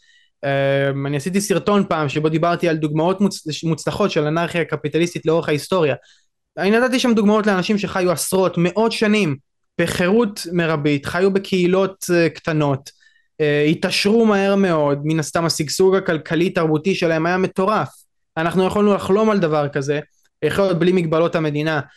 Uh, כן, עולם מושלם, מדהים, קשה להגיע לשם, כי המציאות הפוליטית והמציאות הגיאופוליטית היא כזאת שקל מאוד לנצל חולשות של אנשים. לא כל האנשים כל דבר מתאים להם, יש אנשים שזה הדבר הכי טוב שהם אי פעם יקבלו. יש הרבה מאוד אנשים, זה כמו שאני אמרתי למישהו, אני אמרתי שצריך להפריט את מערכת הבריאות ומישהו אומר אוקיי, אה, מערכת הבריאות שלנו היא מבין הטובות בעולם, היא מאוזנת מאוד, היא מוצלחת מאוד, אני אומר לו אוקיי אבל כאילו תראה את כל הדברים הנוראים שיש פה, הוא אומר אוקיי אבל תראה כל מדינה אחרת עושה את זה יותר גרוע מאיתנו היום, אתה באמת רוצה לסכן את זה בשביל לנסות להביא משהו אוטופי שאף מדינה אחרת לא מביאה, כאילו אתה באמת רוצה להסתכן, בגלל זה אני תמיד אומר זה הדבר האחרון שאני אגע בו, מערכת החינוך שלנו היא פח בכל מדד אפשרי אז אני אומר בואו נסגור אותה, מערכת הבריאות מערכת הבריאות אני קצת יותר חושש כי אני אומר וואלה אנשים מאוד מרוצים ממנה למרות שיש בה בעיות הם מסתכלים מסביב והם אומרים ביחס לשאר העולם יש לנו מערכת בריאות נהדרת. נכון. אז לסכן את זה בשביל איזושהי אוטופיה או משהו שהוא יותר קרוב לאוטופיה לא הייתי עושה. כשאתה שואל למה אנחנו לא מתקדמים ל... כי אנשים לא יכולים לדעת מה נכון והם מעדיפים ללכת על מה שבטוח וזה צודק במובן מסוים. עכשיו לפעמים דברים רעים קורים לפעמים דברים טובים קורים לאן אנחנו נתקדם בסופו של דבר זה תשאל את הרבי שלך כאילו זה תלוי בדת שלך זה לא משהו שאני יכול לנבא זה לא משהו שאני יכול לנבא אני בתור יהודי מאמין שאנחנו מתקדמים ל... גם אם אנחנו מתקדמים למציאות רעה יותר זה פשוט כי צריך להיות רע יותר לפני שנהיה טוב יותר אבל זאת האמונה שלי יכול מאוד להיות שהאנושות פשוט נדפקה ואין לנו סיכוי זה לא, יכול מאוד אני להיות. לא חושב, יכול להיות שאני טועה, כן. Um, אני לא חושב שהאנושות נדפקה. אני חושב שהנאורות, בלי יותר מדי לבלבל את השכל על זה, כן, אני, אני גם רוצה שנלך לנושאים אחרים, אבל הכוח, הכוחניות של בני האדם, בנוסף לנאורות, גרמה לכך שהנוחות הזאת שעליה אתה מדבר היא לגיטימית, אבל היא לא אמורה להיות לגיטימית. במקום מסוים, העידן האינטרנטי, בתפיסה האישית שלי, אמור לתת את החירות האפשרית, באמת, ליצור את השינויים האלה בצורה המקסימלית ביותר, וכמה שיותר להעשיר את בני האדם. אז למה שלא ניקח את זה גם ככה למקסימום? כי זה, אמור, זה כבר קורה עכשיו, וכן קורים כל התהליכים האלה. פשוט מה שמונע מאיתנו באיזושהי הסתכלות, זה הכוחניות הזאת, זו, זו התוצאה, תוצאה מהכוח הזה, זו נוחות שיש אצל אותם מנגנונים, שבאמת מונעים מאיתנו להתקדם כמין אנושי האויב של, ה... האויב של המצוין זה הסבבה, זה הטוב. Uh, אתה שואל אותי כאן למה אנחנו, אתה שואל אותי שאלות שאני, זה לא שאני לא יכול לענות עליהן, זה פשוט שאתה אף פעם לא תהיה מרוצה מהתשובה. כי התשובה תמיד תהיה שאו שזה, או שיש איזשהו פגם באנושות, לפחות פגם מה, בהשוואה, בהתאם לשאיפות שלך, אני לא אגיד שהבורא יצר אותנו עם איזושהי, שהוא טעה, אבל בשאיפות שלך כרגע, מה שזה לא יהיה, יש איזושהי, איזשהו, אנחנו לא מספיק טובים בשביל מה שאתה רוצה, אנחנו לא מתאימים לזה, או זה או שיש משהו שהוא מחוץ לשליטה שלנו גם אם היינו תבין בסופו של דבר כשאני מדבר עם אנשים על ליצור פה איזושהי אנרכיה קפיטליסטית אני לא חי באיזה סרט שגיאופוליטית זה אפשרי בטח שלא כרגע. אני מבין את הסיטואציה שלנו אבל יש לי איזה שהם אידיאלים אני חושב שזה אפשרי סך הכל האם זה אפשרי מחר? כנראה שלא.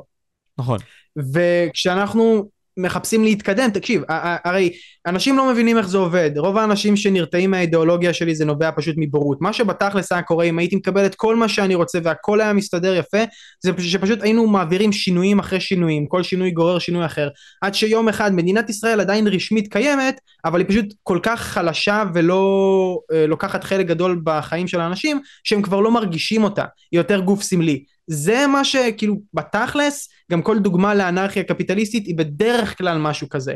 זה לא שפתאום המדינה מתפרקת ויש כאוס ואז אנשים בונים משהו. זה שהמדינה מאבדת שליטה מאבדת אחיזה ואז האלטרנטיבות אנשים מגלים שהן הרבה יותר טובות. יש לזה הרבה מאוד דוגמאות במהלך ההיסטוריה אבל בסופו של דבר אוקיי אקדיה שהצרפתים הקימו קהילה אנרכו קפיטליסטית באזור קנדה וקראו לה אקדיה. אוקיי. Okay. מה קרה לה? הבריטים כבשו אותה. הבריטים זה כוח גיאופוליטי, שמה לעשות, זה כאילו, מה, מה אמור למנוע? גם אם זאת הייתה שם איזושהי מדינה קטנה, סיטי סטייט, הם לא היו, הם לא היו מביסים את הבריטים, הם לא יכולים אה, לא להיכנע להם, אז הם הפסידו לבריטים בסופו של דבר, וזה היה הסוף של אקדיה.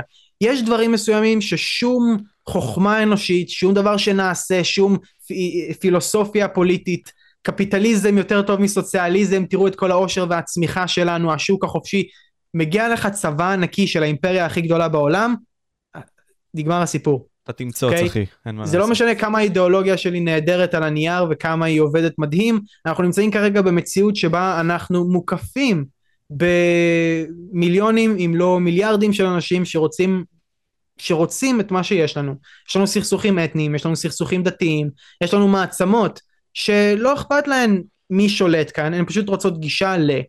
ובמצב שבו המדינה שלנו אולי חופשית יותר, לצערנו זה פוגע באינטרסים שלהם. לך, לך, כאילו, לך תגיד לפוטין, תקשיב פוטין, אני לא אוהב את מה שאתה עושה במזרח התיכון, כי זה מפריע לנו להיות חופשיים יותר, זה מציב אותנו בסכנה, אנחנו נאלצים לחוקק את כל החוקים האלו. לך תסביר את זה לפוטין. אבל מה- כן, אבל זה כן קרה, כי הרי הייתה גרטה טומברג, בסדר, אני מבין, זה לפי האידיאולוגיות שרוצים לקדם, אבל שוב, אתה יודע, לוקחים ילדה בת 13 ואומרים, היי, you'll be the spokesperson for the unfortunate shit that is the climate change, ונותנים לה את המקום הזה, הלגיטימי, לכאורה, אז אתה מבין שכן קרה פה איזשהו משהו, שזה כן יכול לקרות. האם זה יכול לקרות בצורה ש... כמו שאנחנו רוצים? מה זאת לא. אומרת קרה משהו? לא, דבר אבל- לא- אבל היא לא העבירה את הביאה- היא לא האידיאולוגיה עשתה שלה. שום דבר. אבל היא העבירה את האידיאולוגיה שלה כביכול, למרות שזה לא באמת החשיבה האישית שלה, זה מה שאומרים לה, אבל היא כן עשתה את זה פוטנציאלית, אתה מבין? מה שגרטה טונברג היא פשוט כאילו דוגמה אחת, היא, היא לא משהו כל כך מיוחד, היא דוגמה אחת ל...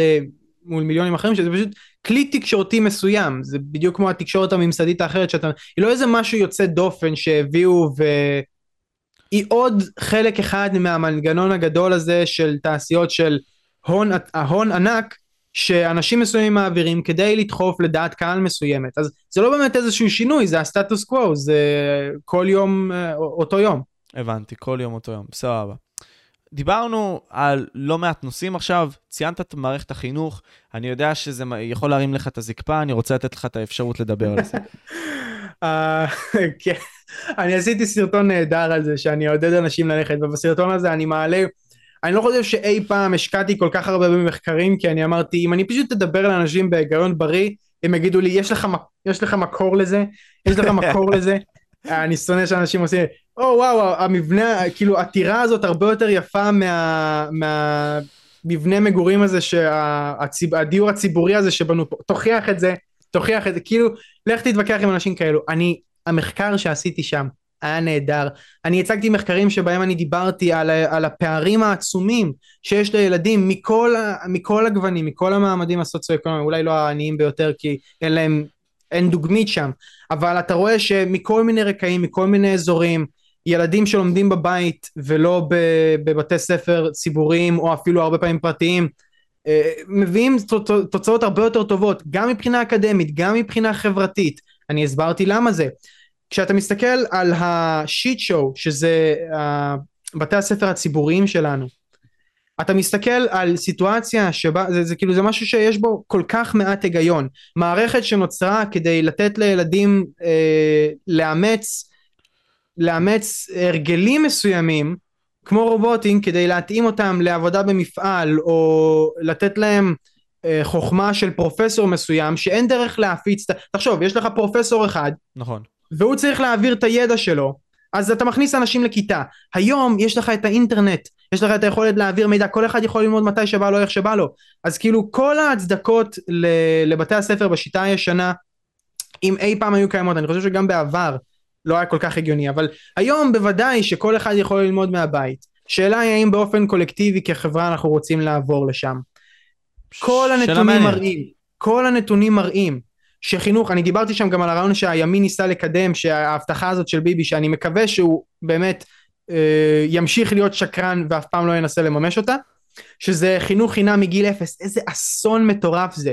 כשאתה מסתכל על כל המחקרים שנעשו, ארה"ב וקנדה, מדינות ענקיות עם, עם אה, לא רק מדינות שונות בתוך האיחוד, אלא גם מחוזות שיש ביניהם הבדל בחקיקה ובמימון והכל ובתוכניות. אתה, המחקרים עברו על זה במשך עשרות שנים, על קבוצות שונות של ילדים מרקעים שונים, מעמד סוציו-אקונומי שונה, וזה פשוט לא משנה. ילדים שהולכים לקבל חינוך בגיל צעיר יותר, הולכים לגנונים, מקבלים מטפלות וזה, הם סובלים מכל כך הרבה בעיות בהמשך החיים שלהם. הרעיון הזה שאנחנו צריכים לשלוח נשים לעבוד כדי שהן לא יטפלו בילדים שלהם, כי זה טוב יותר לכלכלה, כי האישה יוצאת גם לעבוד, הנזק, מה שאנחנו משלמים על זה לא רק בנפח עצום של משרד החינוך, המשרד הכי יקר במדינה, יותר ממערכת, יותר מהביטחון. מטורף. אז כאילו כמה אנחנו כבר חוסכים כשאישה יוצאת לעבוד אה, במיסים שלנו, לא רק זה, אלא גם ההון, ההון האנושי שלנו, ילדים לא מקבלים חינוך טוב, כל מדינה בעולם החינוך בגרוע, גם המדינות הטובות ביותר, הנורדיות שמפרות את כל חוקי הטבע עם ההצלחה היחסית שלהן, כדוגמה. אה, כדוגמה, כן, גם הן, דבר ראשון יש שם, המערכת חינוך שם לא דומה לשלנו בכלל, בכך שהיא הרבה יותר חופשית, הרבה יותר מצומצמת, אבל גם אז, גם אז זה לא עובד טוב. ביחס לסטנדרטים שאנחנו, כשאנחנו מסתכלים על העבר כשילדים היו מקבלים חינוך והם היו צריכים לעמוד בדרישות אקדמיות מסוימות אז רוב החינוך שלהם היה בבית. הם קיבלו אותו מאימא שלהם או ממורה פרטי או משהו בסגנון הזה משהו יותר קהילתי פרטי כזה אם הם היו צריכים הם היו הולכים לאוניברסיטה. יש לנו כרגע משבר שבו אנחנו דוחפים לילדים לבתי ספר להשיג הישגים אקדמיים להוציא תואר שלא ייתן להם כלום כי יש מיליון אנשים עם התואר הזה ואז אין לנו כוח עבודה באנשים שיעבדו בבניינים למרות שהם מרוויחים אחלה של כסף זה פשוט דורש מוח שקצת עובד אחרת כן. שלא רגיל לסביבה אקדמית אלא יותר רגיל לסביבה פיזית. אנחנו צריכים לייבא עובדים זרים אין שום מציאות כשאתה לוקח את כל זה בחשבון אתה מבין שכל הטיעונים האלו על זה שזה טוב לכלכלה וזה זה בולשיט הילדים שיוצאים משם כשהם מקבלים חינוך חינם מגיל אפס או משהו קרוב לזה שזה נחקר בעומק רב בארצות הברית יש כל כך הרבה דוגמאות תם ונשלם הדיון אין מה לדבר על זה יותר הם יוצאים עם הפרעות של חרדות דיכאון כאילו כל כך הרבה בעיות שאחר כך הם יטפלו בזה כאילו כל החיים. מסבירים על זה? כי אתה בוודאי, כי אתה חי מנותק מההורים שלך, ילד אמור לגדול עם אימא בבית, הוא אמור לראות את אבא שלו לצאת לשחק איתו לעשות ספורט, אבא שלו אמור להרים אותו באוויר אה, ולהציב אותו במצבים של סכנה, הוא צריך ליפול מדי פעם. אבל מה תעשה, הוא... אז לא תגיד לאישה לעבוד? כאילו, אני, אני מבין שאתה המשפחתי חשוב. מה שאני אומר, מה שאני אומר תמיד זה, תקשיב, אפשר להגיד שהמדינה צריכה להתערב, לכפות דברים? אולי. אני קטונתי, אני אומר, קודם כל בואו לא נממן בכספי מיסים ורגולציה את ההשמדה העצמית שלנו. בואו לא אה, נטיל רגולציות על מעסיקים כדי להכניס נשים למקום העבודה. כי יש לנו כרגע יותר מדי כאלו. בואו לא... אה, בואו, זה מה שאני הצעתי גם, שאמרתי, אה, דיברתי על בעיות, למה הרפורמה שהציעו הרבה מאוד ליברטריאנים, ליברלים בישראל, שזה שיטת השוברים, למה זה לא מספיק? אני אמרתי שאם אני הייתי עושה את זה, הייתי גם נותן את האפשרות לאנשים לשמור את זה כהכנסה נוספת, את השובר שלהם, להפקיד אותו בבנק, ושאחד ההורים יישאר בבית ויעניק את החינוך הזה לילדים בעצמו. תראה, יכול להיות שלפעמים, אני לא אומר לכולם מה לעשות. זה גם, אתה יודע, זה כמו שכשאני מדבר באופן גדול על זה שהומוסקסואליות בעייתית לחברה וזה, זה לא שכאילו אם יש איזה הומוסקסואל, אני כזה, אה, אני שונא אותך, אתה משמיד את היקום. אני, אין לי שום בעיה להסתדר עם האנשים האלה באופן אינדיבידואלי. בגדול, עדיף ככה וככה. אז כן, לא, זה לא שזה מפריע לי שהאבא יישאר עם הילדים. יכול להיות שלמשפחות מסוימות זה עדיף. Uh, אני לא רוצה לקחת את הסיכון הזה באיזה אמירה כללית שלא אכפת לי אם זה יהיה אבא או אמא, כי אני כן יודע, וכן יש מחקרים שמראים את זה, שאבא ואמא נותנים לך דברים שונים. אבא נותן לך דבר אחד, אמא נותנת לך דבר אחר, זה בגלל ההבדלים ההורמונליים ביניהם. שוב, הדוגמה שנתתי קודם היא הדוגמה המושלמת לזה, האמא שהיא יותר מגוננת, אה, בזמן שהאבא חושף אותך לסכנות מסוימות. ההורים שלי, למרות שאימא שלי רוב הזמן הרוויחה יותר מאבא שלי, ואני חייתי בבית שבו הייתי מגיע מהבית ספר, אבא שלי היה זה שרואה אותנו מבשל וזה, עדיין יש דברים שהם פשוט ביולוגיים ואין מה לעשות איתם. לא באתי ממשפחה שמרנית, אם כבר היא די פרוגרסיבית, היא יותר פתוחה חילונית כזאת, ועדיין, מה שאני קיבלתי מאבא שלי הוא דפוס מסקיוליניטי, הוא דפוס אה, הוא היה סופר, כן גברי, הוא הדפוס הזה של הטייטן הזה, הסופרמן הזה שאף פעם לא בוכה והוא רגוע תמיד ויודע להסתדר עם כל סיטואציה ואתה תמיד יכול להסתמך עליו כמו עמוד שאתה יכול להישען עליו, משהו כן. שמחזיק אותך יציב, זה מה שאבא נותן ומה שאימא שלי נתנה לי הפוך לגמרי, זה יותר עניין של אה, פתיחות רגשית ו- ו- ודברים כאלו. אימהות ואבות נותנים דברים שונים, יש להם חוזקות פה ושם, שוב אם יש משפחה מסוימת שאצלה זה פשוט עדיף שהאבא יישאר בבית יותר, כאילו תס, תראו תסתכלו על החרדים אתם חושבים שהם איזה פמיניסטים גדולים כי האישה יוצאת לעבוד? לא, הם פשוט אומרים קודם כל אנחנו דואגים ל, ל, למטרה שלנו ללמוד תורה, להביא הרבה ילדים, זאת המטרה. אם האבא הולך לעבוד אז טוב, אם האבא עסוק מדי בללמוד תורה או משהו כזה או שהוא לא מרוויח מספיק אז שהאישה תלך לעבוד והיא זאת הנשים מקבלות יותר חינוך אקדמי בחברה החרדית, עובדות יותר, מרוויחות יותר כסף, להגיד שהן עוברות איזשהו דיכוי זה מגוחך, כי כל הכוח הזה נמצא אצלן. להן יש את החינוך, להן יש את הכסף. אז, אה, ועדיין זה לא הופך אותם לאיזה פרוגרסיביים או פמיניסטים, זה פשוט שהם עושים את מה שטוב למשפחה, מה שטוב לקהילה. זאת החשיבה שאני חושב שצריכה להיות לכולם. מה טוב למשפחה, מה טוב לקהילה. כל הרעיון הזה של קריירה, הזכות שלי להגיע לאנשהו בצבא, למה לעזאזל זאת זכות שלך לשרת באיזה יחידה מובחרת, או, או להגיע, לבנות לעצמך איזושהי קריירה. עד כדי כך שהמדינה צריכה לכפות רגולציות ולעשות שינויים, ומי אמר שזה הזכות שלך? כאילו למה זה לעזאזל זה, זה הזכות שלך להגיע לאיזשהו הישג מה זה קריירה בכלל? מי אמר שזה חשוב? למי זה חשוב? למה שזה יהיה חשוב? אוקיי. זה לא. בוא, בוא ננסה לתקוף את זה. יש לי ארבע באמת טענות להתעסק בהן עכשיו. אחת, זה הדבר האחרון שאמרת, שזה בעצם כל העניין הזה של הזכות והנשים והכול. אתה מבין, החברה שלנו בנויה ככה שיש תגמול לעבודה, ובהתאם לכך, אם אתה בעצם עובד יותר, אתה כמובן שחי הרבה יותר טוב בצורה מאוד הגיונית. אוקיי, בוא נמשיך. עכשיו, בגלל מהפכת הגלולות, הנשים נעשו עצמאיות הרבה יותר, ועוד הרבה מאוד דברים שהיו במהלך ההיסטוריה במדינות המערב, שנתנו להם יותר זכויות וכל מיני כאלה. אוקיי, נמשיך. עם הזמן, אתה יודע, מנסים כל הזמן לסבר להם את האוזן בנוגע לכל העניין הזה של זכויות, והאפשרות שלך תנצל אותה. אנחנו נלחמנו למען זה, וזה העניין הקהילתי יותר. אז אני מאמין אישית שהן מסתכלות על זה ככה, ולדעתי, האם להגיד להם לא לעשות את זה? זו שאלה מעניינת. אני לא יודע, וזה לוקח אותי לנקודה השנייה, יונתן. כלומר, יש לנו את העניין הביולוגי. אני מסכים איתך חד משמעית, וגם המחקרים מגבים אותי כשאומרים שאתה המשפחתי, אם אתה מפריד בעצם את האבא נגיד סתם, מהילדה, סתם דוגמה, זה פוגע בה משמעותית אה, בהתפתחות שלה והכל, זה יכול לגרום לה להיות יותר עבריינית, ואותו דבר גם להורים חד-הורים, לא משנה, זה לא משנה, אבל התא המשפחתי מאוד מחזיק את הילד, זה מאוד חשוב, מסכים איתך לגמרי.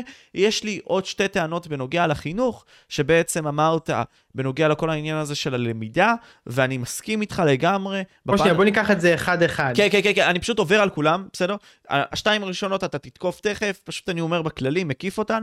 יש את כל העניין הזה של החינוך, שגם אמרת עכשיו שיש לך את הלמידה. הלמידה עצמה, במיוחד בגלל האינטרנט, היא חופשית. אתה האינדיבידואל יכול ללמוד לבד, ואולי, בתור טענה רביעית, שווה ליישם את זה גם לילדים הצעירים, בכך שהם ילמדו לבד, ואיכשהו ננסה לבנות מערכת כזאת. אני אישית דוגל בזה. לא, אני... לא, זה לא מה ש... Okay. זה, אוקיי. אני לא אומר שהם בהכרח...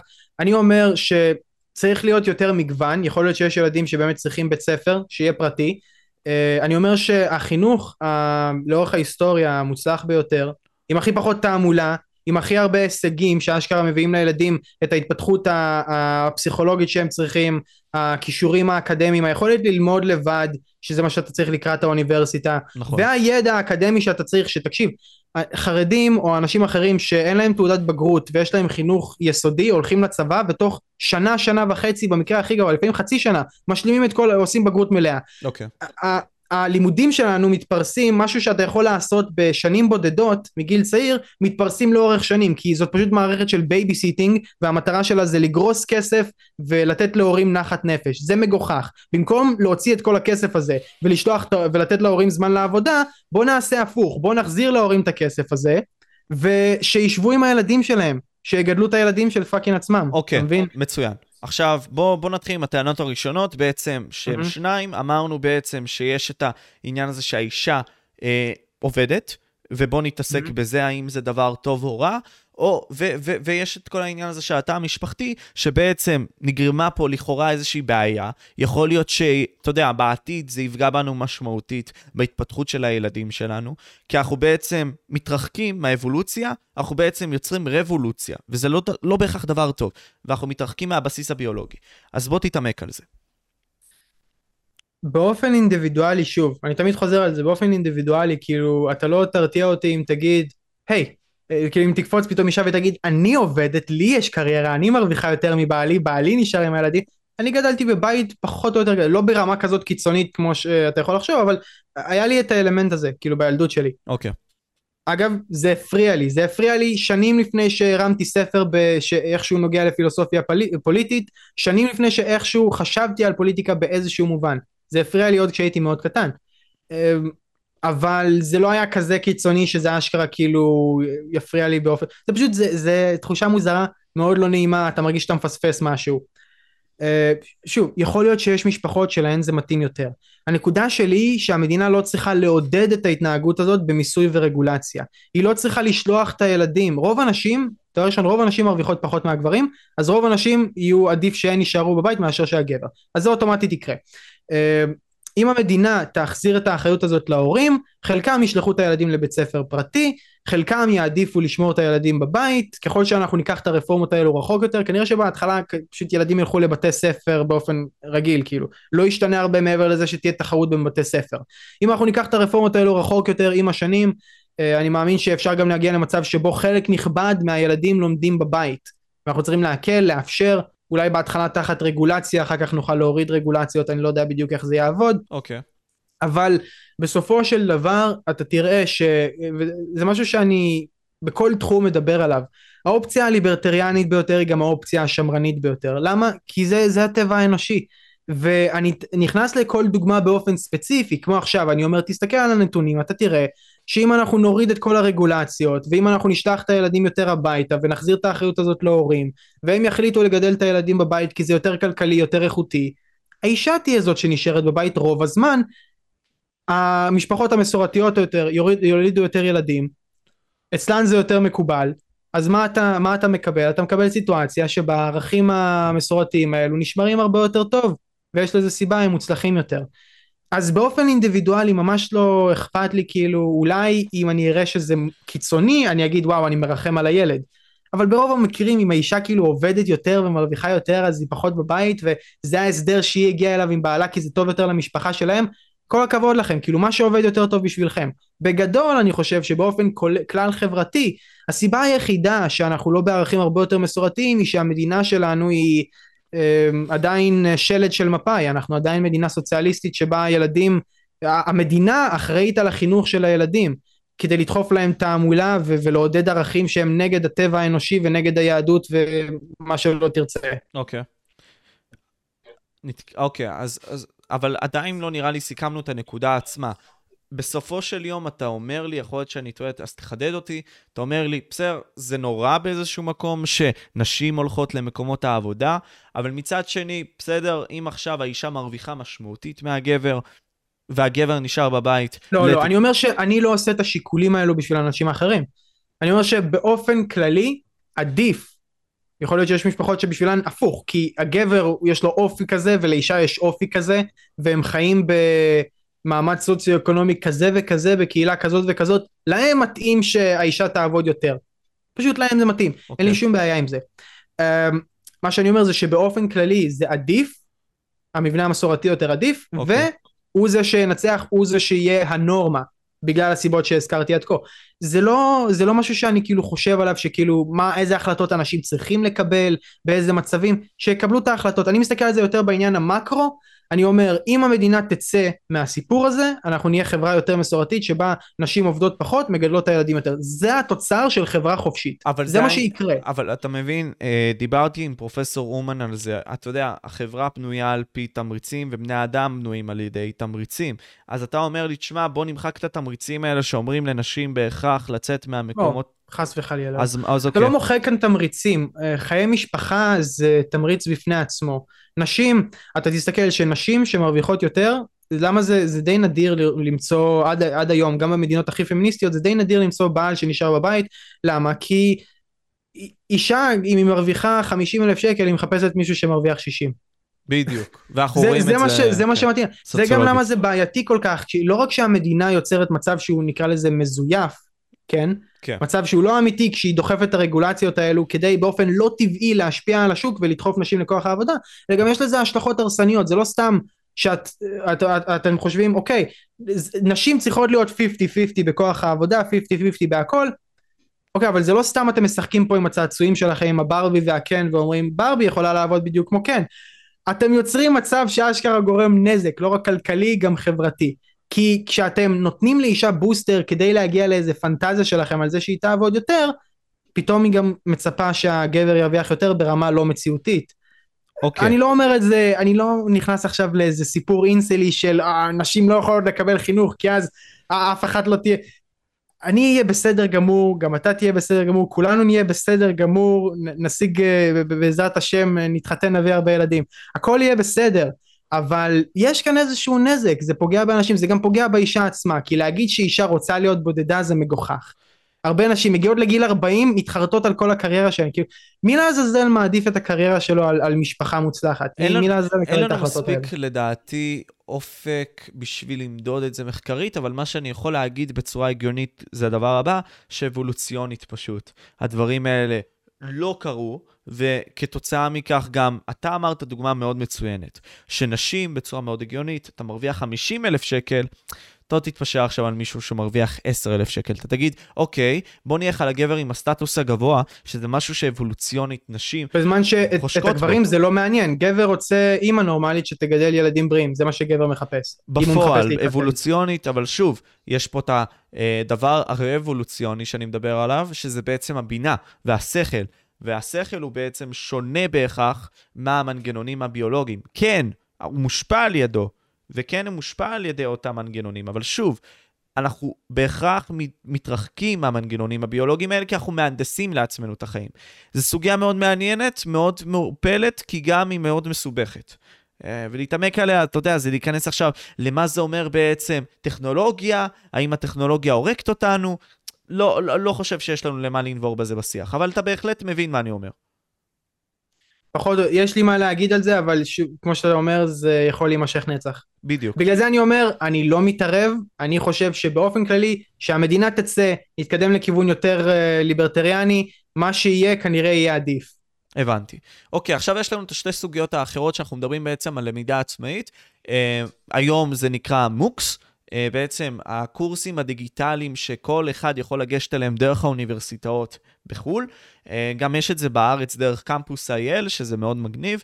Uh, ויש לנו את כל העניין הזה של החינוך בדבר הזה, שגם אמרת, אוקיי, בוא ניתן בעצם את התמריץ הזה כביכול, של אוקיי, לא להשאיר את כולם בהכרח באותה מערכת מסכנה, בוא ניקח את הכספים האלה שההורים משקיעים, ניתן להם אותם, והם יתעסקו בעצם עם הילדים והחינוך העצמאי הזה, ויגרמו להם להיות מקסימלית יותר טוב, פשוט. או ישלחו לבית ספר פרטי, כן, זה כאילו... אבל זה עולה יותר כסף פשוט. באופן כללי, לא בהכרח, שוב, תלוי בשיקולים שלהם. אולי הם צריכים, אולי הם עושים את השיקול ככה. אם אנחנו נשלח את הילד לבית ספר פרטי עם הצ'ק הזה, יהיה לנו זמן חופשי, וגם האישה, גם הגבר מרוויחים די הרבה בעבודה, אז שווה לשנינו לעבוד ולשלוח את הילד לבית ספר פרטי. אולי הם יגידו, אה, אני, האישה נגיד, היא עובדת באיזה עבודה כזה סתם להשלים הכנסה. אה, אולי יש לה תואר, אבל זה לא תואר סופר רווחי. אולי זה אפילו משהו שהיא יכולה לעשות כתחביב מהבית, ואומרים, ניקח, נשמור את הצ'ק הזה, נפקיד את ה... כמה אלפים שאנחנו מקבלים שם, ואני אשאר בבית, כי גם ככה אני מרוויחה איזה 1,500-2,000 שקל יותר, אז מה, מה ההבדל? עדיף כבר להיות עם הילדים. שיקול שכל משפחה יכולה לעשות בעצמה, uh, כמובן ששוב, הרפורמה מתחילה מזה שאנחנו פשוט עושים שיטת שוברים ויש בתי ספר, מערכת uh, תחרות שוק בין בתי ספר קצת יותר יעיל. Uh, כל השאר זה צעדים שמי יודע אם מתישהו ניקח, אני מקווה שכן.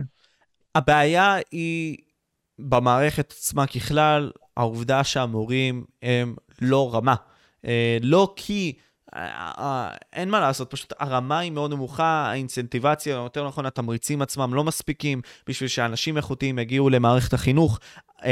האפשרות להיכנס פשוט מאוד קל, מאוד קל להיכנס, וזה בכך מושפע על ידי אותם ילדים, כאילו, המורים משפיעים על אותם ילדים ומונעים מהם להיות סקרנים, ובעצם מדכאים אותם, מה שבעצם וזהו, או... שאנחנו לא צריכים כל כך הרבה מורים מוצלחים, מה שאנחנו צריכים זה מערכת שדורשת פחות מורים מוצלחים. אוקיי. למידה מהבית, ילד יכול לפתוח את הקורס, לשבת בבית, ומורה אחד בהקלטה אחת לימד עשרות אלפי תלמידים. אה, זה אופציה אחת. אבל, אבל מה עם החברתי? אופציות. מה עם ההיבט החברתי אבל?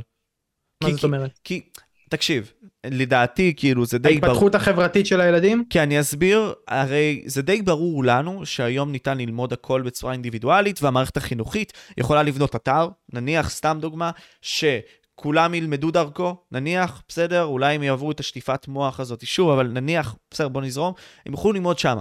ואז למנוע את כל העניין הזה של המורים.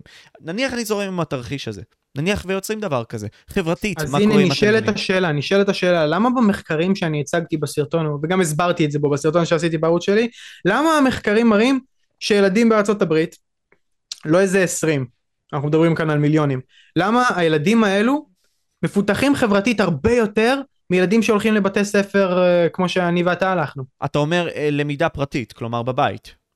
בבית, כן. אוקיי. ספרים, אולי אונליין, משהו, משהו שההורים נותנים להם, מן הסתם, תחשוב, לאמא שלך יש את היכולת ללמד אותך את כל מה שאתה למדת בתיכון? אה, לא, הם צריכים להיעזר בדברים, הורים צריכים להיעזר. אז כנראה שיש שם ערבוב, הורים, הורים פרטיים, אה, אינטרנט, ספרים, כל הדברים האלו באים יחד כדי להגיע לרמה אקדמית מסוימת. למה הילדים האלו שלומדים בבית, אני חושב אה, שלוש מיליון תלמידים בשנה, למה הם מפותחים יותר חברתית מתלמידים שהלכו לבתי ספר ציבוריים, או פרטיים אפילו הרבה פעמים? למה זה ככה? ההסבר שלי לזה הוא מאוד פשוט. האנש... ילדים שהולכים לבתי ספר, כמו שאני ואתה הלכנו, חיים בבועה. זה לא, זה לא עולם אמיתי. זה עולם מזויף, זה עולם ש... כל מה שאני למדתי בתיכון, סיימתי את התיכון בקורונה, היה לנו איזה שנה שלא הלכנו לתיכון. כשחזרנו, כולם התבגרו באיזה עשר שנים באופי שלהם. כי הם הפסיקו ללכת לבית ספר, הם הפסיקו ללכת לתיכון, הם אשכרה התבגרו, כולם הגיעו אנשים שונים לגמרי.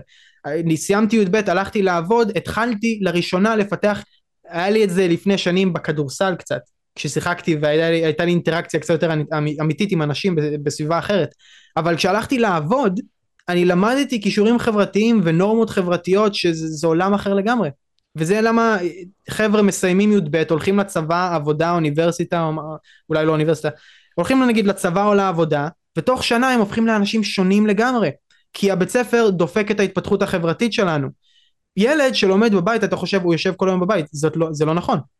הוא הולך ל... אה, הוא מדבר עם משפחה, יש לו קהילה, הוא יותר מקורב אליה.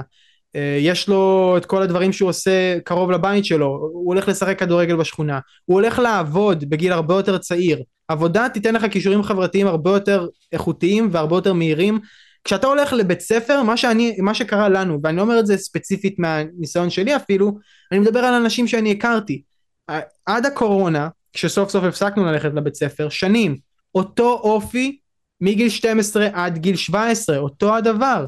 ילדים שהם היו ילדותיים, שהיה להם הומור מסוים, אתה לא מנתק איתם קשר ליותר מחצי שנה, אנחנו חוזרים, פתאום כולם בני 30 באופי שלהם. כן, זה מוזר זה. אני, כן, אני, אני גם כי, חוויתי את זה. כי בית הספר, בית הספר תוקע את ההתפתחות, ובגלל זה סטטיסטית, הילדים האלו שלומדים בבית, מכל הבחינות, יש להם יותר כלים להתמודד עם החיים האמיתיים ולהסתדר בחברה, מילדים שהלכו לבתי ספר כמוני וכמוך. אז ממש הראיתי את זה פה, זה נמצא על המסך, באמת רשום לנו את כל העניין הזה, מי שרוצה יכול למצוא את הלינק לפי מה שנראה בסרטון. באמת, כל העניין הזה של האנשים שלומדים מהבית, יש להם הרבה יותר הזדמנויות ללמוד מאנשים אחרים, במגוון של דברים אחרים, כלומר, הם אני יכולים... איתך, אני לא יודע אם היה לי את האומץ הזה, גם אם הייתי חוזר אחורה בזמן, אבל החרטה הכי גדולה שלי, ה-what if הכי גדול שלי, זה למה לא נשר, אתה יודע, בי"ב היה לי את הפחד הזה, עשיתי חמש יחידות בהכל, כן, אבל אה, אני לא עשיתי שיעורי בית מכיתה ב' בערך. סיים, סיים, אחי. כן, וברגע שהרמה האקדמית נהייתה קשה, כיתה י', י"א, פתאום הציונים שלי מכיתת מופת, עדיין נשארתי באותה כיתה, אבל כאילו, הציונים שלי פתאום קרסו, כי לא, לי, לא היו לי הרגלי למידה. הייתי פשוט יחסית חכם, הסתדרתי די טוב, פתאום הם קרסו. ואת התעודת בגרות שלי הוצאתי ברמה של, הייתי על ממוצע 40 בכל מקצוע, חוץ מהאנגלית שהייתי 95, ממוצע 40, ואז שבועיים לפני כל בגרות, המורים היו נחמדים מספיק להגיש אותי על איזה מגן 65, שהם המציאו פשוט, ואז שבועיים לפני בבגרות למדתי את כל החומר. למדתי אותו בבית, אגב, בזכות הקורונה. למדתי אותו בבית. איי, זה כל כך מה... כאילו, אני אומר לעצמי, תקשיב, אתה יודע, יש לי וואט איף יותר גדול, כאילו, אני אומר, וואלה, אם הייתי עכשיו משה ב-2023, והייתי עכשיו כיתה א', מה זה הייתי רוצה fucking להיות homeschooled, כי הייתי בפער כל כך גדול מכל השאר. אבל זה עוד פעם, בהינתן הידע שיש לי, כי שוב, אני גם אקח את הדוגמה האישית שלי, האינדיבידואלית, שלא עשיתי שיעורי בית מכיתה ב', אני הייתי בי"א-י"ב מעתיק במבחנים, אוקיי? כלומר, זה משהו שהייתי עושה, לא תמיד, לא תמיד, אתה יודע, לא צריך לעשות את זה תמיד, אבל כן, אין מה לעשות, לא הייתי לומד. י"א הייתה המפלט שלי אה, לעבוד, עשיתי את הפודקאסט, עשיתי עוד מלא דברים, התנדבתי, fuck that shit לימודים, אחי, לימודים לא השכיל אותי בכלל, תמיד למדתי לבד. וי"א, י"ב במיוחד המחיש לי את זה שהמורים הם מה זה fucking לא רלוונטיים, כי אני למדתי את הכל לבד. היו אה, אנשים ברשת כמו עובד לב-ארי, יכול להיות שאתה מכיר, ש fucking לימד אותי מתמטיקה מ fucking אפס, אחי, והוצאתי מ... 40 בארבע יחידות, הוצאתי fucking 95 בארבע יחידות. מכמה שעות של למידה בכמה ימים לפני הבגרות. bro, זה החיים, זה, זה כל כך ברור. המורים בהרבה מאוד מהמקרים לא רלוונטיים, אחי. נכון, זה מצחיק, שאתה, זה הצחיק אותי כשאמרת שאתה אה, רימית בכל הבחינות וזה. בהרבה מאוד מהבחינות, ש... לא כולם, בוא... זה, זה האופי שלי, יש לי את האופי, אנשים אומרים שאנשים מכנים את האופי שלי תמים, אני אוהב לכנות אותו כנה. כי אוקיי, אני זוכר שבתיכון הייתי, הכנתי את המים הזה פעם אחת עם החבר'ה שלי, שכאילו, אמ, איך אנשים אחרים עושים בחינה בזום, כי אז בקורונה היו לנו בחינות בזום. או fuck. איך הם עושים את הבחינות, ורואים כזה, איך אני עושה את הבחינה בזום, ואני, ורואים בן אדם כזה יושב וזה, איך הם עושים את הבחינה בזום, אני, אני עד עכשיו זוכר את המים הזה שהכנתי. שולחן ועידה. כי הם כולם יושבים בדיסקורד, פותחים דיסקורד, מתחילים להחליף תשובות, ואני היחיד שאומר לא חבר'ה אני לא עושה את זה. למרות שאני יודע שאני נכשל, אבל אני מעדיף להיכשל כי אני לא מסוגל עם הרעיון הזה של, של רמות, אני מרגיש כל כך לא בנוח עם זה.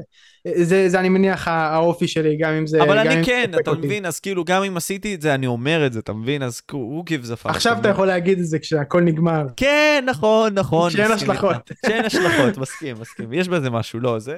אוקיי, יש בזה משהו, אבל בהחלט ניתן להבין שמה שהורס ועוד פעם, אני בא מהמקום האישי הזה שאם החברה יותר טובה, אני גם במצב יותר טוב. אז אם הילדים הצעירים ילמדו בצורה עצמאית, ככל האפשר, כמובן שצריך להדריך אותם, כי האינטרנט הוא מקום מאוד מבלבל, במיוחד עם הרשתות והכול. אם לכוון אותם למקורות הנכונים, ואני אומר גם לאוניברסיטאות, ללמוד לבד והכול, man, it's game over. כאילו, היתרון הכה גדול שיהיה להם, הוא יהיה אקספודנציאלית יותר גדול מאיתנו, משמעותית, כאילו, אין, אין מה להגיד אפילו. כן. טוב, לגמרי. סיימנו את הנושא הזה. תשמע, יש פה משהו שעברתי עליו, וזה הרתיח אותי, כי דיברתי איתך לפני זה בתוכנית, אה, לפני התוכנית אפילו, אמרתי לך על הדר מוכתר. ואני אעלה את זה פה, כי who gives a fuck, אוקיי? אני ניסיתי להביא את הדר מוכתר כבר קרוב ל... אמרתי חצי שנה, נראה לי כבר שנה. נניח, בסדר, ששמונה חודשים, פניתי לה. ניסיתי להביא אותה והכל, כי זה באמת היה חשוב לי, גם בתקופת הבחירות, הערוץ שלי היה יחסית סביר, להביא אותה. חשבתי שזה דבר מאוד הגיוני לעשות. מהסיבה הפשוטה שפאק איט, היא יכולה לדבר פה, זה יכול להיות מגניב, אני אאתגר אותה, הכל טוב ויפה. אתה עשית איתה גם ראיון. אני תכף ארצה לשמוע, כאילו, איך החוויות שלך ממנה, אבל היא, היא, היא היום רשמה לי, אני לא רוצה. אה, אוקיי, סבבה, מגניב. עכשיו, איך אתה מסתכל על הדר מוכתר? והאם אתה מסתכל עליה כאחת מהפוליטיקאיות, מאשר באמת צעירה שמנסה לקדם אג'נדות כמו טהורות, בוא נגיד okay. אוקיי, ככה. Um, אני יכול לחשוף קצת, אני אגיד לך מה מהניסיון האישי שלה, מההיכרות שלי איתה. Um, אני אאלץ לאכזב אותך בזה שהרבה ג'וסינס לא יהיה, כי uh, זה ריחולים, וריחולים זה לא יהודי. אסור ביהדות אה, לרחל? לא, לא, אני לא חושב על ריחולים. אסור ביהדות לרחל, אני מנסה, יש דברים מסוימים שאני, יש דברים מסוימים שאני חושב ש... תקשיב, אני לא יהודי מושלם, בוודאי, אין לי אפילו כיפה עליו. יש לי כיפה, יש לי כיפות כאילו לבית כנסת וזה, שאני שומר אותן קבוע, אני קונה, אבל אני לא הולך עם כיפה על הראש, אני לא מתחזה למשהו שאני לא. אוקיי. טיפוס קצת יותר מסורת, אבל יש דברים שאני חושב שהם באמת הרסניים לנשמה שלך, ריחול, לא, אני מנסה כמה שיותר להימנע. יש אוקיי. אנשים שאני נשרף כאילו פשוט, אני חייב לדבר עליהם, ואני מלכלך, אבל הדר מוכתר סך הכל לא חושב שזה מגיע לה, למרות שאולי יש על מה לדבר.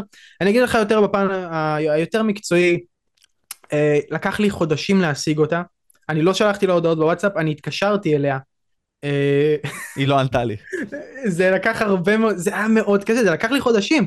אה, ובסוף, בסוף אני הגעתי, הגעתי אליה, זה היה ברגע הנכון, אני חושב שבתקופת הבחירות היא הייתה מסכימה לעשות איתך את זה. היא לא עשתה איתי את לא... זה בתקופת הבחירות גם.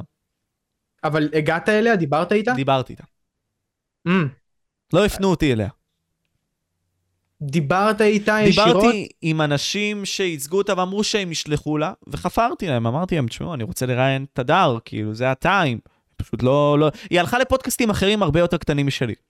אני אגיד לך מה, זה כנראה פשוט עניין של פער, כשאני דיברתי איתה, אני חשבתי, אתה יודע, כשאתה פונה למישהו, זה כמו שעשיתי את הרעיון עם שפטל וזה, אוקיי. כשאני מדבר עם אנשים, אני תמיד מכין מראש, אנחנו נעשה ככה וככה, יש לנו קהל ככה וככה. יש אנשים שמקשיבים, הם רוצים לשמוע מה אתה מציע לי שאני נותן לך את הזמן שלי. הדר מוכתר, עם הפלטפורמה שלה, אני אמרתי, יא, אני רוצה לראיין אותך לערוץ, או כן. כאילו, מהניסיון שלי, זה לא שהיא הייתה בחדשות וזה נכון, אבל עדיין היא, נלחמה על כל החשיפה שיש לה, אז אני בספק מאוד שבאותה תקופה אה, היא שמעה ואמרה לא, אני לא מעוניינת. ממש בספק. אלא אם כן עשית משהו שממש יעליב אותה והיא ידעה את זה והיא אמרה אני בחיים לא עולה איתו. אני לא יודע. אוקיי, נניח. לא, אמ, אמ, אמ, אמרתי, הייתה את הדוגמה עם רון נשר, ש... פשוט דיברנו עליה, ובצדק, תשמע, אני מבקר כל בן אדם. אם צריך אני אבקר אותך, ואם צריך אני אבקר אותי, כי אנחנו בני אדם וזה בסדר, אנחנו לא מושלמים. אבל שוב, כאילו, זה היה לגיטימי בצד שלי, ופשוט שלחתי לה ככל הנראה את הקישור של הפודקאסט עצמו עם רון, והיא ככל הנראה ראתה את זה. אבל שוב, בוא נחזור לכל העניין הזה של הרעיון עצמו שהלך לך איתה, מה, משב רוח של, שלך, מש, מצב הרוח שלך אתה איתה... אתה נכנס כאן לריחולים, אתה לא, אבל, אבל זה לא ריחול, אחי, תשמע, יש דברים זה, קודם כל שלא... זה ריחול כי אנחנו נכנסים כאן לא, לאופי שלה וליחסים היותר לא, אישיים לא, לא, לא, לא רוצה לשמוע את זה, אני רוצה לשמוע איך אתה בפן המקצועי הכלת אותה עם הטענות שלה, ואיך אתה מרגיש שהיא ייצגה את עצמה, זה הכל, אני לא מדבר עכשיו mm, על אוקיי, האם היא אוקיי, אמרה, אוקיי, יונתן מוסון הוא fucking כוסון ויש לו זין גדול, בסדר? אני, לא דיברתי על זה, אחי, אוקיי? אוקיי. Um, אם אתה רוצה, בפן היותר מקצועי. כן, okay. אוקיי? הדר מוכתר הפוליטיקאית, אני מדבר על זאתי של צעירים בוערים, לא אכפת לי בפן האישי. היא לא הרשימה אותי במיוחד, אני הערכתי מאוד, אני הכרתי אותה ממש מוקדם, כשהיא התחילה, היא פרצה בטיקטוק, אני נחשפתי לסרטונים שלה כשהיה לה איזה 700 עוקבים, בפעם הראשונה. ואחר כך היא התפוצצה, היא הגיעה פתאום ל-50 אלף, וכולם מכירים אותה, ואני כרגיל, אני תמיד נחשף לדברים האלו לפני כולם, לפני שהם הופכים לטרנדים. אגב, אני אזרוק את זה כאן, כי אני חייב להגיד את זה מתישהו. אמריקן סייקו, אתה מכיר את המימס, נכון? כן. אני ראיתי את זה בגיל 12, הייתי הבן אדם היחיד על הפלנטה שהכיר ואהב את הסרט הזה. כמה שנים אחרי, כל מי ש... אם אני בטעות אגיד שאני אוהב את הסרט הזה, אנשים יגידו עוד מושפע אחד. זה לא הוגן. יותר מזה, זולנדר, אתה מכיר את המימס? האמת שלא. של זה שהוא נתקע בכתף שלו והוא אומר I'm not, I'm not your bra? רגע, רגע, בוא ננסה לחפש את זה, אבל תמשיך, אוקיי, נו. אני ראיתי את הסרט הזה, אחד ושתיים, לפני שנים, הרבה לפני שזה הפך למים, הייתי הבן אדם היחיד על, על הפלנטה שהכיר ואהב את הסרטים האלו. עכשיו אני מתבייש להגיד, אנשים שואלים, תן לי איזה סרט כזה מעניין וזה, אם אני אגיד את הסרטים האלו, אני כבר לא יכול להגיד את זה יותר. כן. כי אותו הדבר, איך זה יתקשר לאדם? אתה אמרת, אוקיי, אני פשוט רוצה להגיד משהו ואני אחזור למה שאתה רצית להגיד. יכול להיות שאני טעיתי באינטראקציות שלי עם הדר, יכול להיות שלא הבנתי את הסיטואציה, אבל שוב, זה לפי איך שאני ראיתי את זה. ואתה אמרת כאילו את הדבר הזה, כי עקבת אחרי הדר מוכתר בשלב מאוד מוקדם נכון, שלה, נכון, אז נכון. להגיד את הדבר הזה. אז אני הגעתי, נחשפתי אליה בשלב מאוד מאוד מוקדם. חשבתי לעשות איזשהו סרטון, יכול להיות שאפילו עשיתי סרטון פעם אחת, שאני כזה מדבר, מרחיב על איזה נושא שהיא מדברת עליו, כשהיה לה מעט מאוד עוקבים. אמ, מה, מה, למה, למה אני אומר את זה? שאלה טובה. אה, לא, אז למה, למה אני אומר את זה שאני כאילו נחשפתי על משהו כזה? כי הרושם הראשוני שהיה לי עליה, היה שהיא טועה, התפיסה שלה מאוד נאיבית ולא, כאילו, מאוד פשוטה, זה תפיסה של בן אדם שיודע את מה שכולם יודעים ואז מנסה לפענח את העולם בעצמו. זה משהו שנגיד אני אף פעם לא היה לי את האומץ לעשות, כי אני תמיד, אני תמיד התחלתי בלהסתמך על חוכמה של אנשים אחרים. Uh, היא ניסתה לעשות את זה בהמשך, והיא עשתה את זה יפה מאוד, אנשים אמרו, היא כל הזמן מתלוננת, אין לה פתרונות, uh, היא סתם מבטיחה דברים פופוליסטית, היא לא. אני הקשבתי למה שאני קראתי את הדברים שהיא אמרה, דברים שאולי אפילו לא היו בריאיון שלי איתה, אבל אני אגיד ככה, אני קראתי את הדברים שהיא מציעה, את התוכניות שהיא מציעה לרפורמות. היא העמיקה, היא נתנה דברים באמת רציניים, התשובות שלה היו ענייניות לחלוטין, הרבה פופוליזם לא היה אצלה, מהבחינה שהיא לא סתם זרקה הערות על זה לא עובד, אני אעשה יותר טוב. אולי אפשר להגיד שהיא פופוליסטית בזה שהיא חיפשה במה ו... והיא כזה, זה כמו היה לא מזמן את הפיגוע, והיא עומדת והיא פתאום מופיעה בתקשורת אחרי חודשים שאף אחד לא שמע עליה, והיא אומרת איך יש עדיין פיגועים, כאילו תקשיבי, יש פיגועים. אבל זה פופוליסטי, זה, זה מאוד פופוליסטי, אחי. זה, נכון, נכון. אז בפן הזה היא פופוליסטית, אבל אני לא חושב שהיא פופוליסטית מבחינה שהיא לא מציעה שום פתרונות, או שאין לה באמת אה, משהו להציע והיא סתם מתלוננת כל היום. זה לא נכון. היא כן מציעה, אבל הקטע הזה שהיא עולה והיא מנסה ליצור את הקליפים האלו שהיא צועקת על אנשים שכביכול אמורים להיות בעמדות כוח, אתם, אה, אתה יודע, זה כמו אתם האויבים של העם, או כן. אתם לא עושים, אתם לא עושים את העבודה שלכם, אתם אמורים לעבוד בשבילי, אתם עובדי ציבור.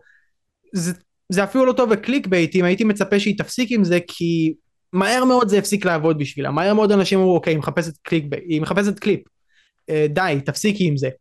וזה זה באמת לא, זה, זה מתחיל לעצבן מאוד בשלב מסוים. נכון, אותי זה מאוד אה, עצבן.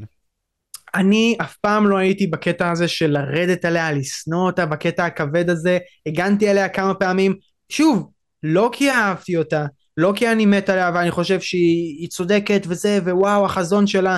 הבן אדם שהכי התלהבתי ממנו אי פעם היה פייגלין, ולא הולך ללכלך, אבל לא בן אדם שהייתי כאילו הופך לחבר שלו, ואולי כן, לא יודע, לא יצא לי להכיר אותו כל כך לעומק, אבל כל מי שמק... זה ריחולים, לא משנה. הנקודה שלי... תביא את הכיפה, תביא את הכיפה.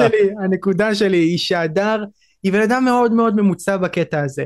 אין שום דבר, היא, היא לא סופר מבחינה מקצועית, אנחנו מדברים שוב. מבחינה מקצועית, היא לא סופר פופוליסטית, היא לא הכי נוראה שיש. בוודאי שאם היא הייתה נכנסת לכנסת, אני חושב שאולי היינו מגלים פתאום משהו אחר. אתה יודע, לפעמים אתה צריך לראות אנשים אה, במים, ולא סתם לראות אה, שיש להם פיגורה של שחיינים, אתה מבין? צריך לזרוק אותם למים, לראות איך הם שוחים באמת. בדיוק. אבל, אה, אז יכול להיות שהיינו מופתעים ממשהו שלא ראינו לפני כן, אבל... ממה שאני ראיתי אני חושב שהיא הייתה עושה אחלה עבודה פרלמנטרית. כאילו ברור שהיא הייתה נעזרת ביועצים הם כולם נעזרים ביועצים. הרבה פעמים היא הייתה אומרת הרבה פעמים היא הייתה אומרת שצריך לעשות רפורמה ככה וככה הפרטים הקטנים נשאל את המומחים. זה מה שהפוליטיקאים עושים. היא פשוט הייתה כנה מספיק להגיד את זה ואנשים אמרו שהיא פופוליסטית כי היא לא מציעה שום דבר. זה לא נכון. נראה לך ש... נראה למישהו כאן מישהו שצופה בזה אתם באמת חושבים שיש אנשים בכנסת 120 חברי כנסת, אולי אחד, שניים מהם, כמו יריב לוין כזה, okay. אוקיי. שאשכרה יודעים בפרטי פרטים מה הם דוחפים. הרוב פשוט אומרים, אה, אני, התפיסה שלי היא ליברלית, נגיד אה, סמוטריץ' אומר, ברור שאנחנו רוצים שוק חופשי יותר, ואז מה הוא עושה?